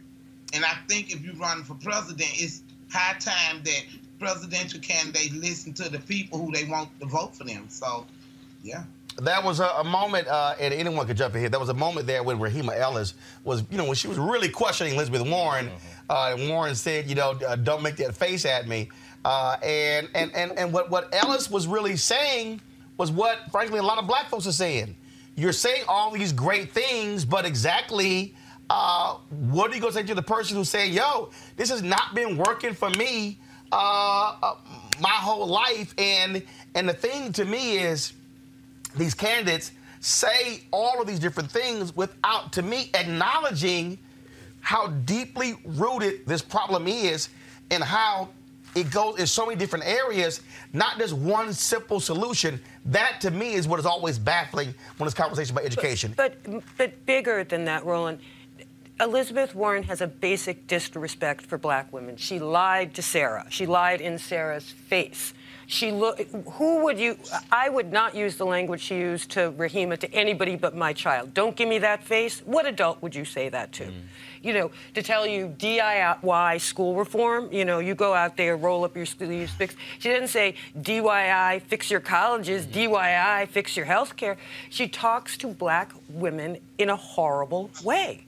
And the point you're making about Sarah is that when they were in Memphis, when they were actually, excuse me, it was in Atlanta, protesting there, when y'all met with her after, she said, when you asked the question, she said that she enrolled her kids in public schools. In fact, she enrolled, I think it was her son, in a private school. And so, go ahead, Sharif, you want to go ahead? Yeah, I was just going to say that, you know, this idea of, there's a long history of affluent and influential white folks. It's like the crux of white supremacy to tell black people to wait. No matter what conditions of your oppression, no matter what you're suffering from, no matter what they're doing to your children and your communities, they tell you to wait. And that they know better. And that they know, you know, it's paternalism, but times 100, right? Like, it's like, I know what's best for you. And there's no, let's just be clear, there's not a single person, particularly affluent and influential, who do not believe in school choice. Mm-hmm. They choose their children's pre-K, they will pay for it, or they'll pay for the mortgage, and so that they have a better educational outcome. They do that incessantly, but yet they tell communities of color that whatever we gave you is best, whatever we tossed you. And it's not just education, it's across the spectrum. Whatever we toss you is good enough, don't complain, and if you complain, then there's something wrong with you. Mm-hmm. You are fighting the democratic situation. How's this democracy? What's the graduation rate of our youth, right? But you know, what's the literacy rate? One second, hold on. Howard, Margaret, Steve. Yeah, Roland, I mean, my thing is fairly simple. Any black person with half a brain knows that if we only got one option for anything in this country, that is not a good thing. Elizabeth Warren, when we met with her, said that she was going to put $800 billion into a system that is already systematically failing our children, and she was not going to ask for one structural change. And what was really interesting is if you follow her conversation, when I pushed back on that, and Sarah pushed back on that, She said, yeah, because Sarah said something about we fought for money for the Memphis public school system, and then what happened with the money? Elizabeth Warren says, yes, I fought to get, I think she said, $85 million for early childhood education in Massachusetts, and the money went into state government. So she's, on the one hand, she's saying $800 million will change things. But when I fought for more money for the system, it went into the system, and it didn't change anything. And she sees no contradiction in that. But she's a liar. She's a liar. And she lied to Sarah's face, and she's disingenuous. But yet we as black people supposed to accept it. And then she can say to Rahima, like, something about the facial thing that she's making. And we supposed to buy this? Hell no. Margaret? So to me, that moment between Elizabeth Warren and Rahima Ellis reminded me of Sean Spicer with April Ryan, right? Telling her in that White House briefing room to try and control her face, to control her body. It was that same kind of reaction to a black woman. And the other thing I thought was striking is some of the social media pictures of what happened that day. There was a wall of police that trying to keep Sarah's out. And they were standing under a sign that said, public education forum. So you have this visual of the blue keeping out the black people. Meanwhile, you go inside and the place is practically empty. So because they were having an exclusive forum about what they wanted to talk about. I will tell you the one candidate on stage who has credibility on the issue of education was actually Mike Bennet. And I appreciated the fact that he went and talked to a group of hundreds of black parents that showed up there to have their voice be heard around school reform. Because, of course, when he was superintendent of Denver Public Schools, he implemented many of these reforms that have led that school district to be successful now as he's moved on to a career in the Senate. So the two people in this contest who actually know what they're talking about in this space about reinventing school, reimagining school, because systems that we have now are not working for our most vulnerable children, are Mike Bennet, who rarely ever gets the microphone, and Cory Booker, who was sick and couldn't make it, but has finally stepped up to speak to his record in New Jersey rather than trying to be in the closet about being a school reformer. And we need to make sure that those guys, even though they're not going to be on the debate stage, continue to have some attention. And it's of value for us to be in the race. You know, Steve, this is, to me, is one of those things where, you know, okay, fine, they had this forum on MSNBC. There shouldn't be one. I mean, that's the reality is this is such a huge issue. There has to be multiple. And I've said this. The reason, Steve, you're not going to hear public education questions come up in these debates because the people who are asking those questions don't send their kids to public schools. That's right. They don't have to. You know, what is so troubling for me is that we know how this conversation goes. Someone like Elizabeth Warren or Bernie Sanders say, I support public education as an applause. They say, I want more money for public education as an applause. And it never gets any deeper than that. No one, except for Rahima, who was pushing him, ever says, hey, like Ms. Sarah did, do you send your children to public schools? No, you don't. Neither did do a lot of them. So here's where we need to decide what we're going to do. Are we going to keep going to the same people and asking the same questions, knowing what the same answer is going to be? Or are we going to fight to either make them change their position to represent that of the people or change to fight for other politicians? Because these folks have already shown us they have no interest at all in changing anything about it. In 1954, the Supreme Court said that the current system was inherently racist, said the Negro shall forthwith attend the school of his choice. It said it in 1954. School choice is the only strategy that has ever moved any group of any color from the doldrums of poverty to the great shining city on a hill. So we need to make sure that we change the narrative from just having a conversation about charters and traditional schools to saying we need to fight for school choice, among which charters are in. I run charters and any other form of school choice that we know our families want, because enough is enough. Absolutely. I hear, Sean, I'm going to go to Sarah as well. What gets me is when I hear these conversations and I hear money, money, money, money, money. And I sit there and I go, I'm sorry, you can't simply tell me that money is the answer to it. Well, we certainly know that there have been periods of... One, we should start by saying this. We need a whole lot more money in public education. We do not have enough money to do the kind of work that is necessary, the kind of work that all of us would like to do with students who are dealing with so much of what many of our students are dealing with. I run a school for boys in Ward 7 and 8 here in Washington, D.C. These young men are bringing a lot to school. So, yes, we could use a whole lot more money to get that done. At the same time, beyond money... If I am fighting to get a building, if I am fighting with people standing outside saying that I am a private school, like I am privatizing school, and I have members of my community who don't even really fully understand what a public charter school is, that it is a public school in the same way that the traditional school is a public school. Yeah, some of the money will help, but we've got other fish to fry as well. So I just think that we've got to do a much better job of supporting parents to come to understand why the ecosystem of choice that I currently participate here in Washington, D.C. is a benefit to them, and why so many parents wisely have chosen to put their children in schools. That interaction was important because she was saying, what are you going to do about these parents who are tired of waiting?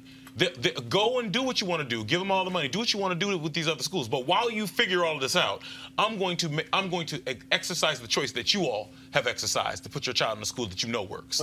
Sarah, I'm reading this comment. There's Maria Harmon on my YouTube channel. Charters are not held to the same standards as district public schools, so they shouldn't be funded the same. Find another revenue source, charter schools. But here's my deal, Sarah. Okay, fine. Remove charters from this conversation.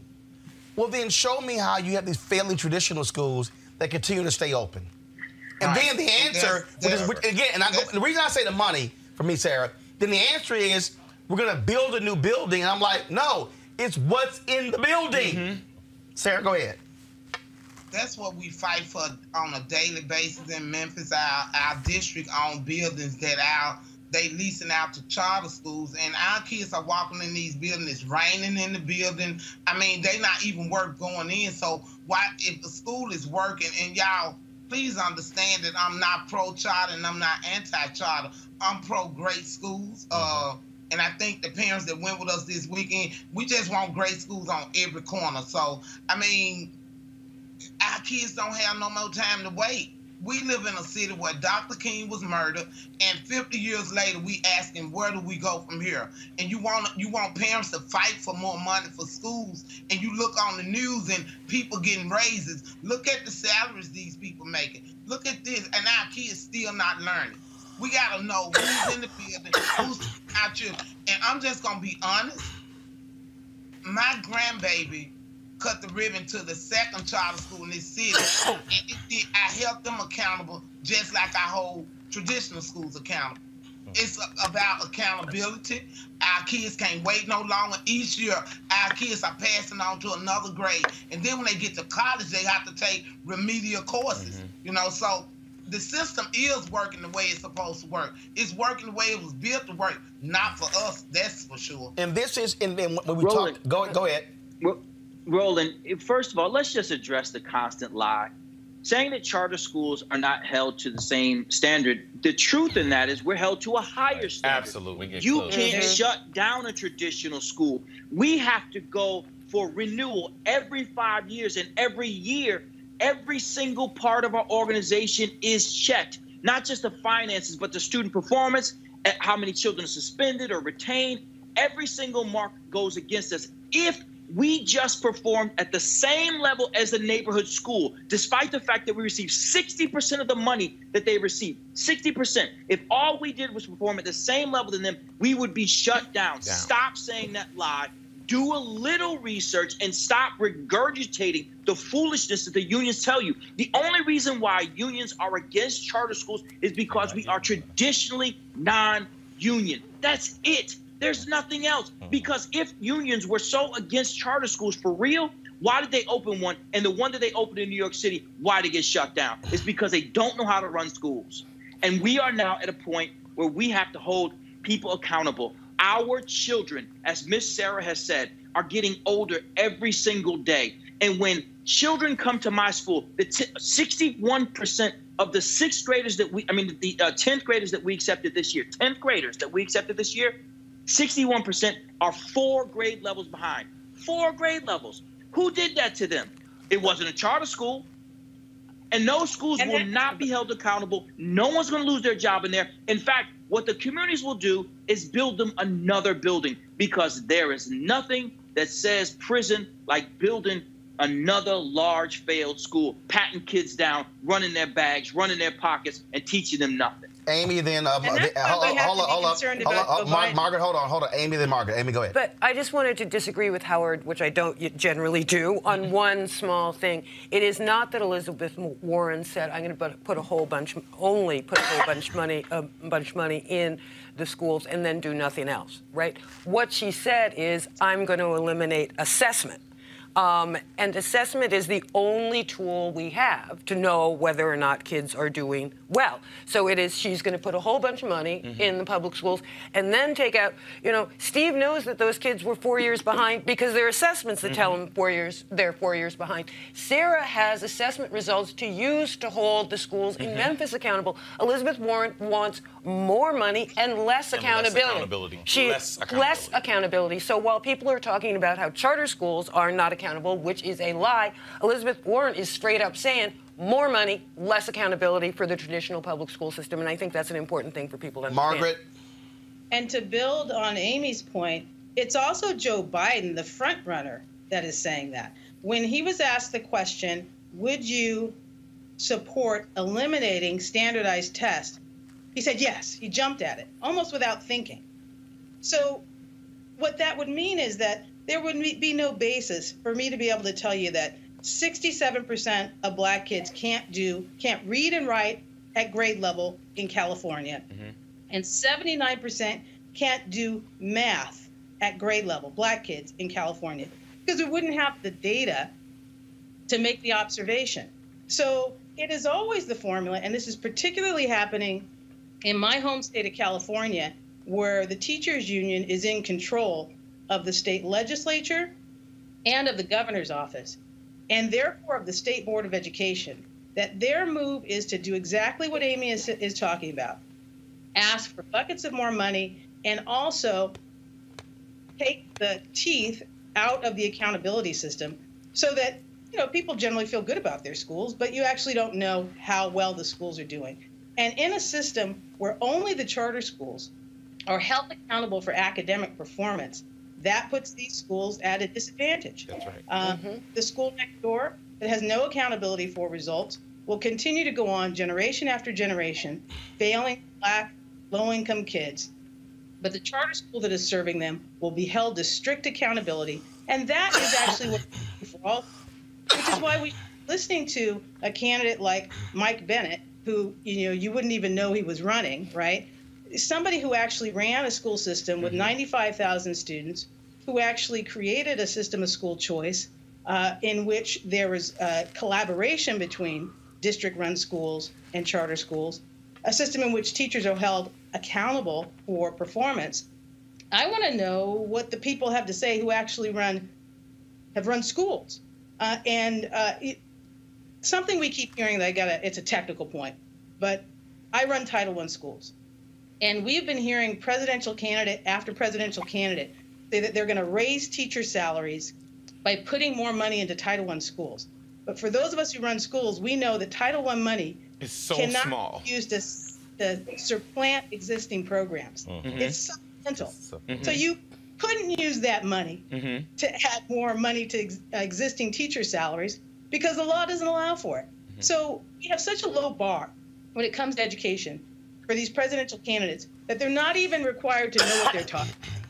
Yeah, I mean, but it's not just them. I mean, whoever they're surrounding themselves with, their policy, you know, gurus, whoever they sit around the table with, don't know. They've been in a bubble their entire lives, but then they're trying to tell black, brown, and native people what they want to do. Mm-hmm. I'm for all great schools, whatever it is that is traditional. I was at a traditional school this morning supporting them. I'll support, you know, charter, whatever it is. Absolutely. To actually give parents the choice, the options, the support to be able to get to their children where they want. This money thing, I think we need way more money, but it has to be with accountability. That's right. Look at Pittsburgh. Again, I want to bounce back to Pittsburgh, right? So they chose to put, and Randy Weingart was actually asked, why did you choose Pittsburgh? You know what she said? She said, because Mr. Rogers is from here. So Pittsburgh has the most oppressive systems and conditions for black families. And so you are there. You have this summit in Pittsburgh, and you could actually talk if you actually had ideas, because I didn't hear anything innovative. I didn't hear anything that will address the complexity or the nuances of the problem. Mm-hmm. Every time that Ms. Ellis asked a question to kind of shed some light on some of the nuance, they pivoted away. When Rodney Robinson, National Teacher of the Year, when he asked, Warren pivoted away. They have no answers. They're not surrounded by people. You know why? Because they don't listen to the people. When we talk, Brian Anderson talks about you can't solve problems unless you're talking to the people, engaging the people in proximity. Those people who are closest to the problem, they're the ones that can solve it. They are so far removed from the people who are talking, but they'll say, listen to black women. I'm just sick of slogans, I'm sick of hashtags. Y'all not about their life, y'all not about black liberation, you're not about educating black children. You can look at any city in this country and you tell me what's the literacy rate of the black community, and who you're gonna blame. Badass teachers, like this national nutcases, it's a national teacher organization across the country. They're championing right now exactly what you just said. We don't want to be held accountable. At first I thought they were just going to say student achievement. They said, we don't want to be held accountable for student achievement or student growth. Anything. Then what the hell are you doing? So you just want money. What's your job? You just want money. What are you doing? I think that if there's one thing, I'm going to go to Steve, then I'm going to go to Howard. If there's one thing that I've long said, that the fundamental problem, most organizations, most politicians, most people, is they hate the word accountability. Yeah. And I think, and see, this is, so it's funny, I'm sitting here, I'm communicating with some people on YouTube, and this woman's talking about this one charter school in New Orleans where the kids got scammed, and then they had to revoke their diplomas. And this is what I said. No, but this is what, but see, my position is real clear. I don't support failure. Mm-hmm. My deal is, if there is a charter that is failing our people, gotta go. Yep. Traditional school, how many gotta go. Private scam diplomas, gotta go. And I'm like, and the thing is, when I see somebody talk about, okay, this charter in New Orleans, yo, we can talk about how kids were being graduated who couldn't read before Katrina. We can talk about what has happened in Houston, where you've had cheating scandals, Atlanta. We can talk about what happened in Detroit, so many other different places, Wilmer Hutchins outside of Dallas. The point, the thing I need our people to get to, Steve, is we have to say we're not going to play the game of any one group. We're not going to play the NEA, AFT, or the charter game. We want success, not failure. That, to me, has to be the standard. Steve and Margaret, go ahead. Steve, Howard, and Margaret. Well, so, Roland, one of the things that you've done is you've assembled some of the more successful educators in America. What you've also done is you've assembled some of the most compelling parents in America. You are talking to people who actually do know the answer. We know how to run successful schools, yet we're not part of the presidential conversation because at the end of the day, our schools are not union, because at the end of the day, the parents who are in Miss Sarah's group don't pay union dues and are not white suburban women who are typically the teachers that the teachers union is seeking to protect. If there is any interest at all in finding solutions, one would think that you would start with people who are in fact successful at sending children to college like we are. 100% of our grads have gone on a four-year college since we opened our first school in 2005. 100%. Black, Latino, largely poor children. So one would think that you'd come to us and say, hey, dog, how y'all doing that? But instead, they engage in the epitome of racism. They say that the only way that your schools could be successful is if you did something nefarious to find the only black, Latino, and poor kids who could learn. Mm-hmm. Similarly, they say they take that same epitome of racism and cast it upon the backs and faces of mothers and grandmothers like Miss Sarah. They say the only way that you could organize or would organize to go to fight for your children is if wealthy white people made you do it. What is happening here is the people who are supposed to be our friends, these frenemies of ours, these limousine liberals, these progressive, are among the most racist in their presentation of their conversations around education. They are saying that our children can only learn if they are somehow different than the other kids because the people who they've been paying to teach them can't teach them, so they can't be taught. And the only way that our parents will stand up is if somebody pays them, if somebody puts a battery in their back. That says more about their racism than it does our children and our fight for freedom. We do have to close, so I'm going to go to each person for their final comment because we actually over time, but this is not going to be the last time we have this conversation. And so let me go to Howard next, then Margaret, then Sarah. Okay, so thanks, Roland. I'm actually sitting in the Burt Corona Charter School in Los Angeles because on Thursday, we intend to have a demonstration to show that there is support in black and brown communities for charter schools. And so that's why I'm at the Burt Corona Charter School. This morning I was at the Creek Charter School that people like Elizabeth Warren don't want to exist. 30% of the kids that they're serving are homeless. The point I want to make, though, and I think we have to be very careful about this, is we can't fall into the trap of this accountability argument. Because these people are not seriously talking about accountability. Seriously. They're talking about our destruction. And so I keep reminding people that we need to be careful that we don't become just like the system that we've been trying to escape from, buying into this accountability argument. The reason why charter schools were created was so that we could have something different. And the argument was freedom for accountability. But freedom for accountability doesn't mean we need to look like the traditional system that has continued to fail our children. And so as we make these arguments, and I understand why we're saying what we need, what we're saying, but what I do think is important is that we don't fall in the trap of becoming just like them. Because if we become just like them, we will have the same results as they do. That's right. So what we want to do is to create something different for our families and for our children. Margaret? So December 19th, the presidential candidates will be at it again in Los Angeles with their debate. And the Freedom Coalition for Charter Schools will be out demonstrating in Los Angeles to bring home our point December 19th at the Dem 2020 presidential debate in Los Angeles. And the other thing I want to just add to this conversation to build on what Steve said is that if you actually want to solve these policy issues, these schooling issues as it relates to black kids, then you have to talk to the people who know how to do it. Okay. And admittedly, they're few and far between. In California, there are 16 public schools that are majority black and in the top half of academic student achievement.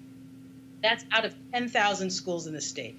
There are 16 that are majority black student population. What I'm doing as the Secretary-Treasurer of California State National Action Network, is convening those 16 schools to download from those leaders how are you doing what you're doing so that we can share those best practices. And if the system wants to listen, they'll have the opportunity. But we have to amplify the voices of those that know what they're doing in this space. Sarah.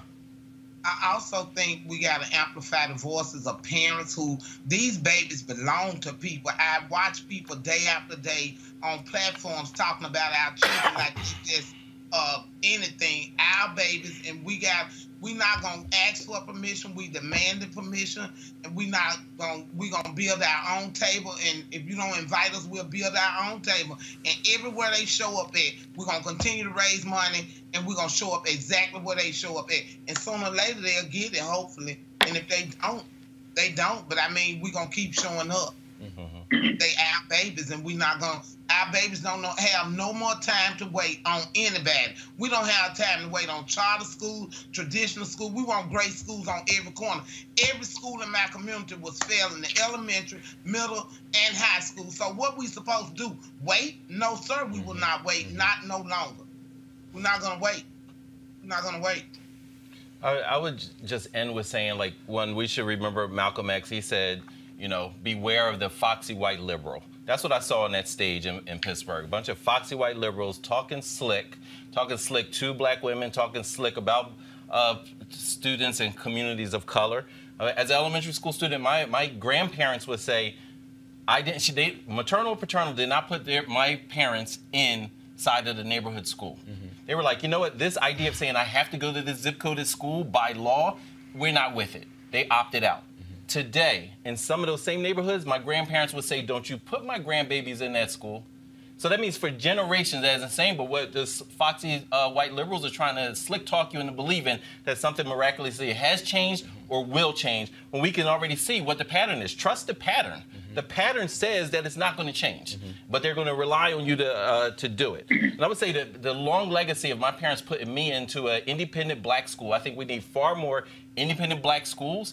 If it needs to be a school that is chartered in order to achieve that, then so be it. We should do more of it. We need more black people starting schools, leading schools, conscious and conscientious. Mm-hmm. Not like some of these folks that I see that have kind of, you know, grabbed on this stuff and just, you know, drowning in just delusion. Mm. The other piece I would say, I'm just want to shout out Mama Sarah Carpenter and the rest of those parents. I have over 250. I was at a protest in the morning with a bunch of families.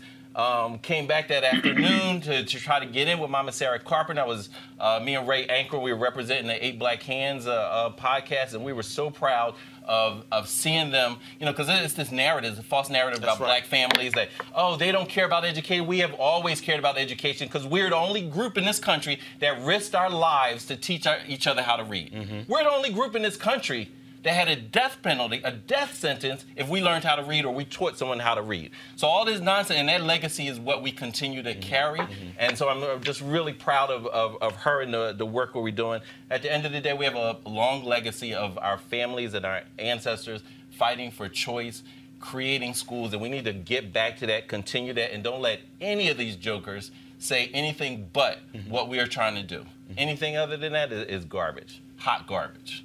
Yeah.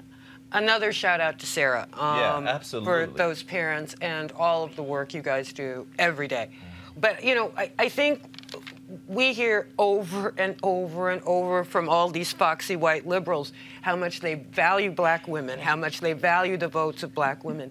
You know, if you want my vote, hear my voice. Mm-hmm. And I think we have to keep talking and talking and talking. And don't let them play us cheap. Exactly. We cannot be played cheap because, as Sarah says, this is about our babies. I'll say a couple of things. One, I have never met a charter school leader who has wanted to close a traditional school down the street that was good. Exactly. Mm-hmm. Never once mm-hmm. heard someone in the reform movement decide that a school that is doing well needs to close. If we love black women, listen to black women. Let me tell you something. I listen to those black women. I let them put every single one of their children they sign up in my school. Every single one of them.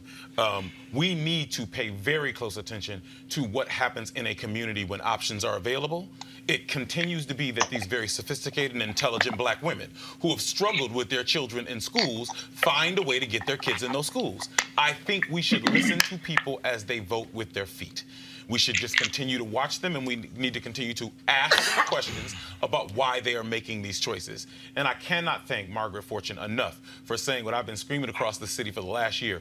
Why are we not having the people who are doing this work and doing it well come together to share? Because a good school is going to find its way around all of this bull. If you are killing it for kids, no matter what anybody is saying, you're gonna find a way to the other side of this. We need to focus our attention on getting schools good, all of them. I have never seen a traditional public school that was doing well that I wanted to shut down or that I wanted to close or that I wanted to take kids out of.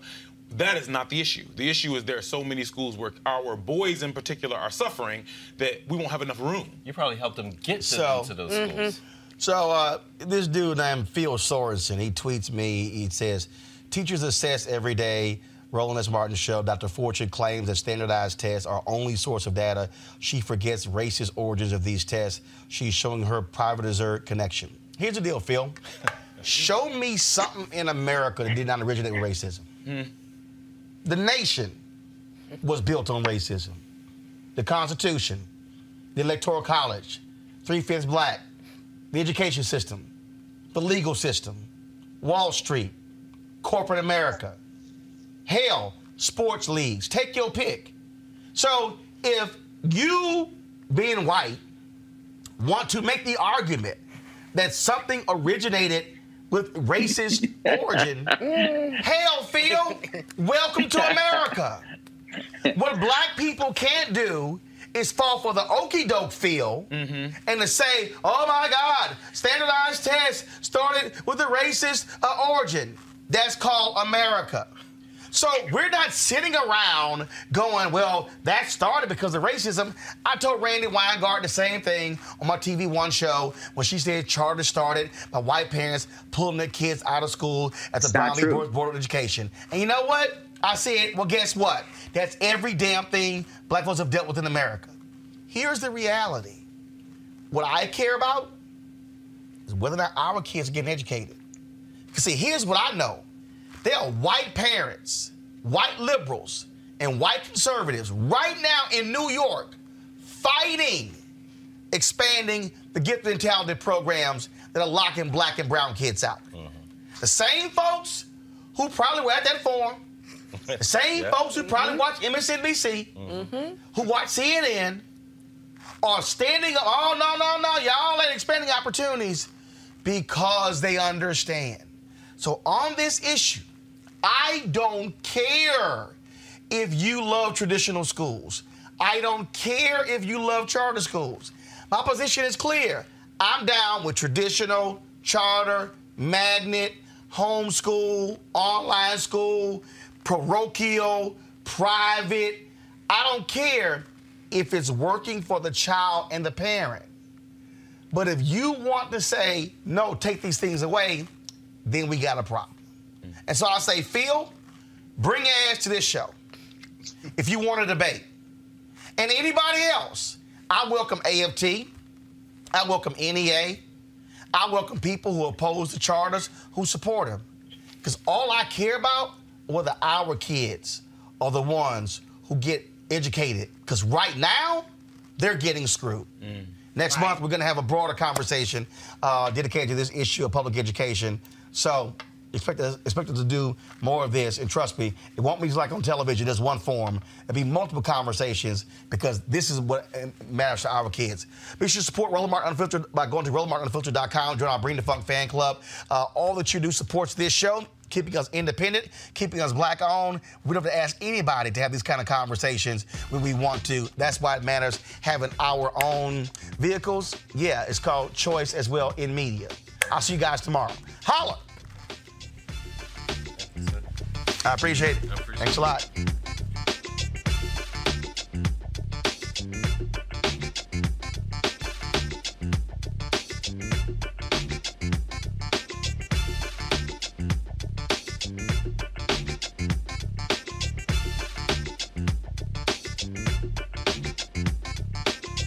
Open a limited-time 11-month certificate at Kemba Financial Credit Union. At 5.25% APY, it's more than triple the national average, plus it's a safe and secure way to grow your money. Visit your local branch or kemba.org/cd for details. Offer expires May 31st, 2024. APY equals annual percentage yield. Restrictions apply. $500 minimum and $250,000 maximum deposit. Advantage status required. Comparison based on bank rate average. Federally insured by NCUA. I'm Katia Adler, host of The Global Story. Over the last 25 years, I've covered conflicts in the Middle East, political and economic crises in Europe, drug cartels in Mexico. Now I'm covering the stories behind the news all over the world in conversation with those who break it. Join me Monday to Friday to find out what's happening, why, and what it all means. Follow The Global Story from the BBC wherever you listen to podcasts. Nobody wants to outlive their money, but it happens, especially for women. That's why GameBridge offers the Parity Flex annuity, designed for women's unique retirement needs, with flexible withdrawals plus a guaranteed lifetime income benefit that keeps paying you even if your account balance is zero. GameBridge is helping build a better financial future for women. Retirement income you can't outlive is the ultimate flex. Start saving now at GameBridge.io. Visit GameBridge.io/ParityFlex for current rates, full product disclosures and disclaimers, and other important information. The wait is over. The Chi is back on Paramount Plus, and the stakes have never been higher. Everything changes on the South Side when a new threat comes to power in the Showtime original series from Emmy winner Lena Waithe. Battle lines will be drawn, alliances will shift, and danger lies around every corner, leaving everyone to wonder who they can trust. Visit ParamountPlus.com/The Chi to get a 50% discount off the Paramount Plus with Showtime annual plan. Offer ends July 14th. Subscription auto-renews. Restrictions apply.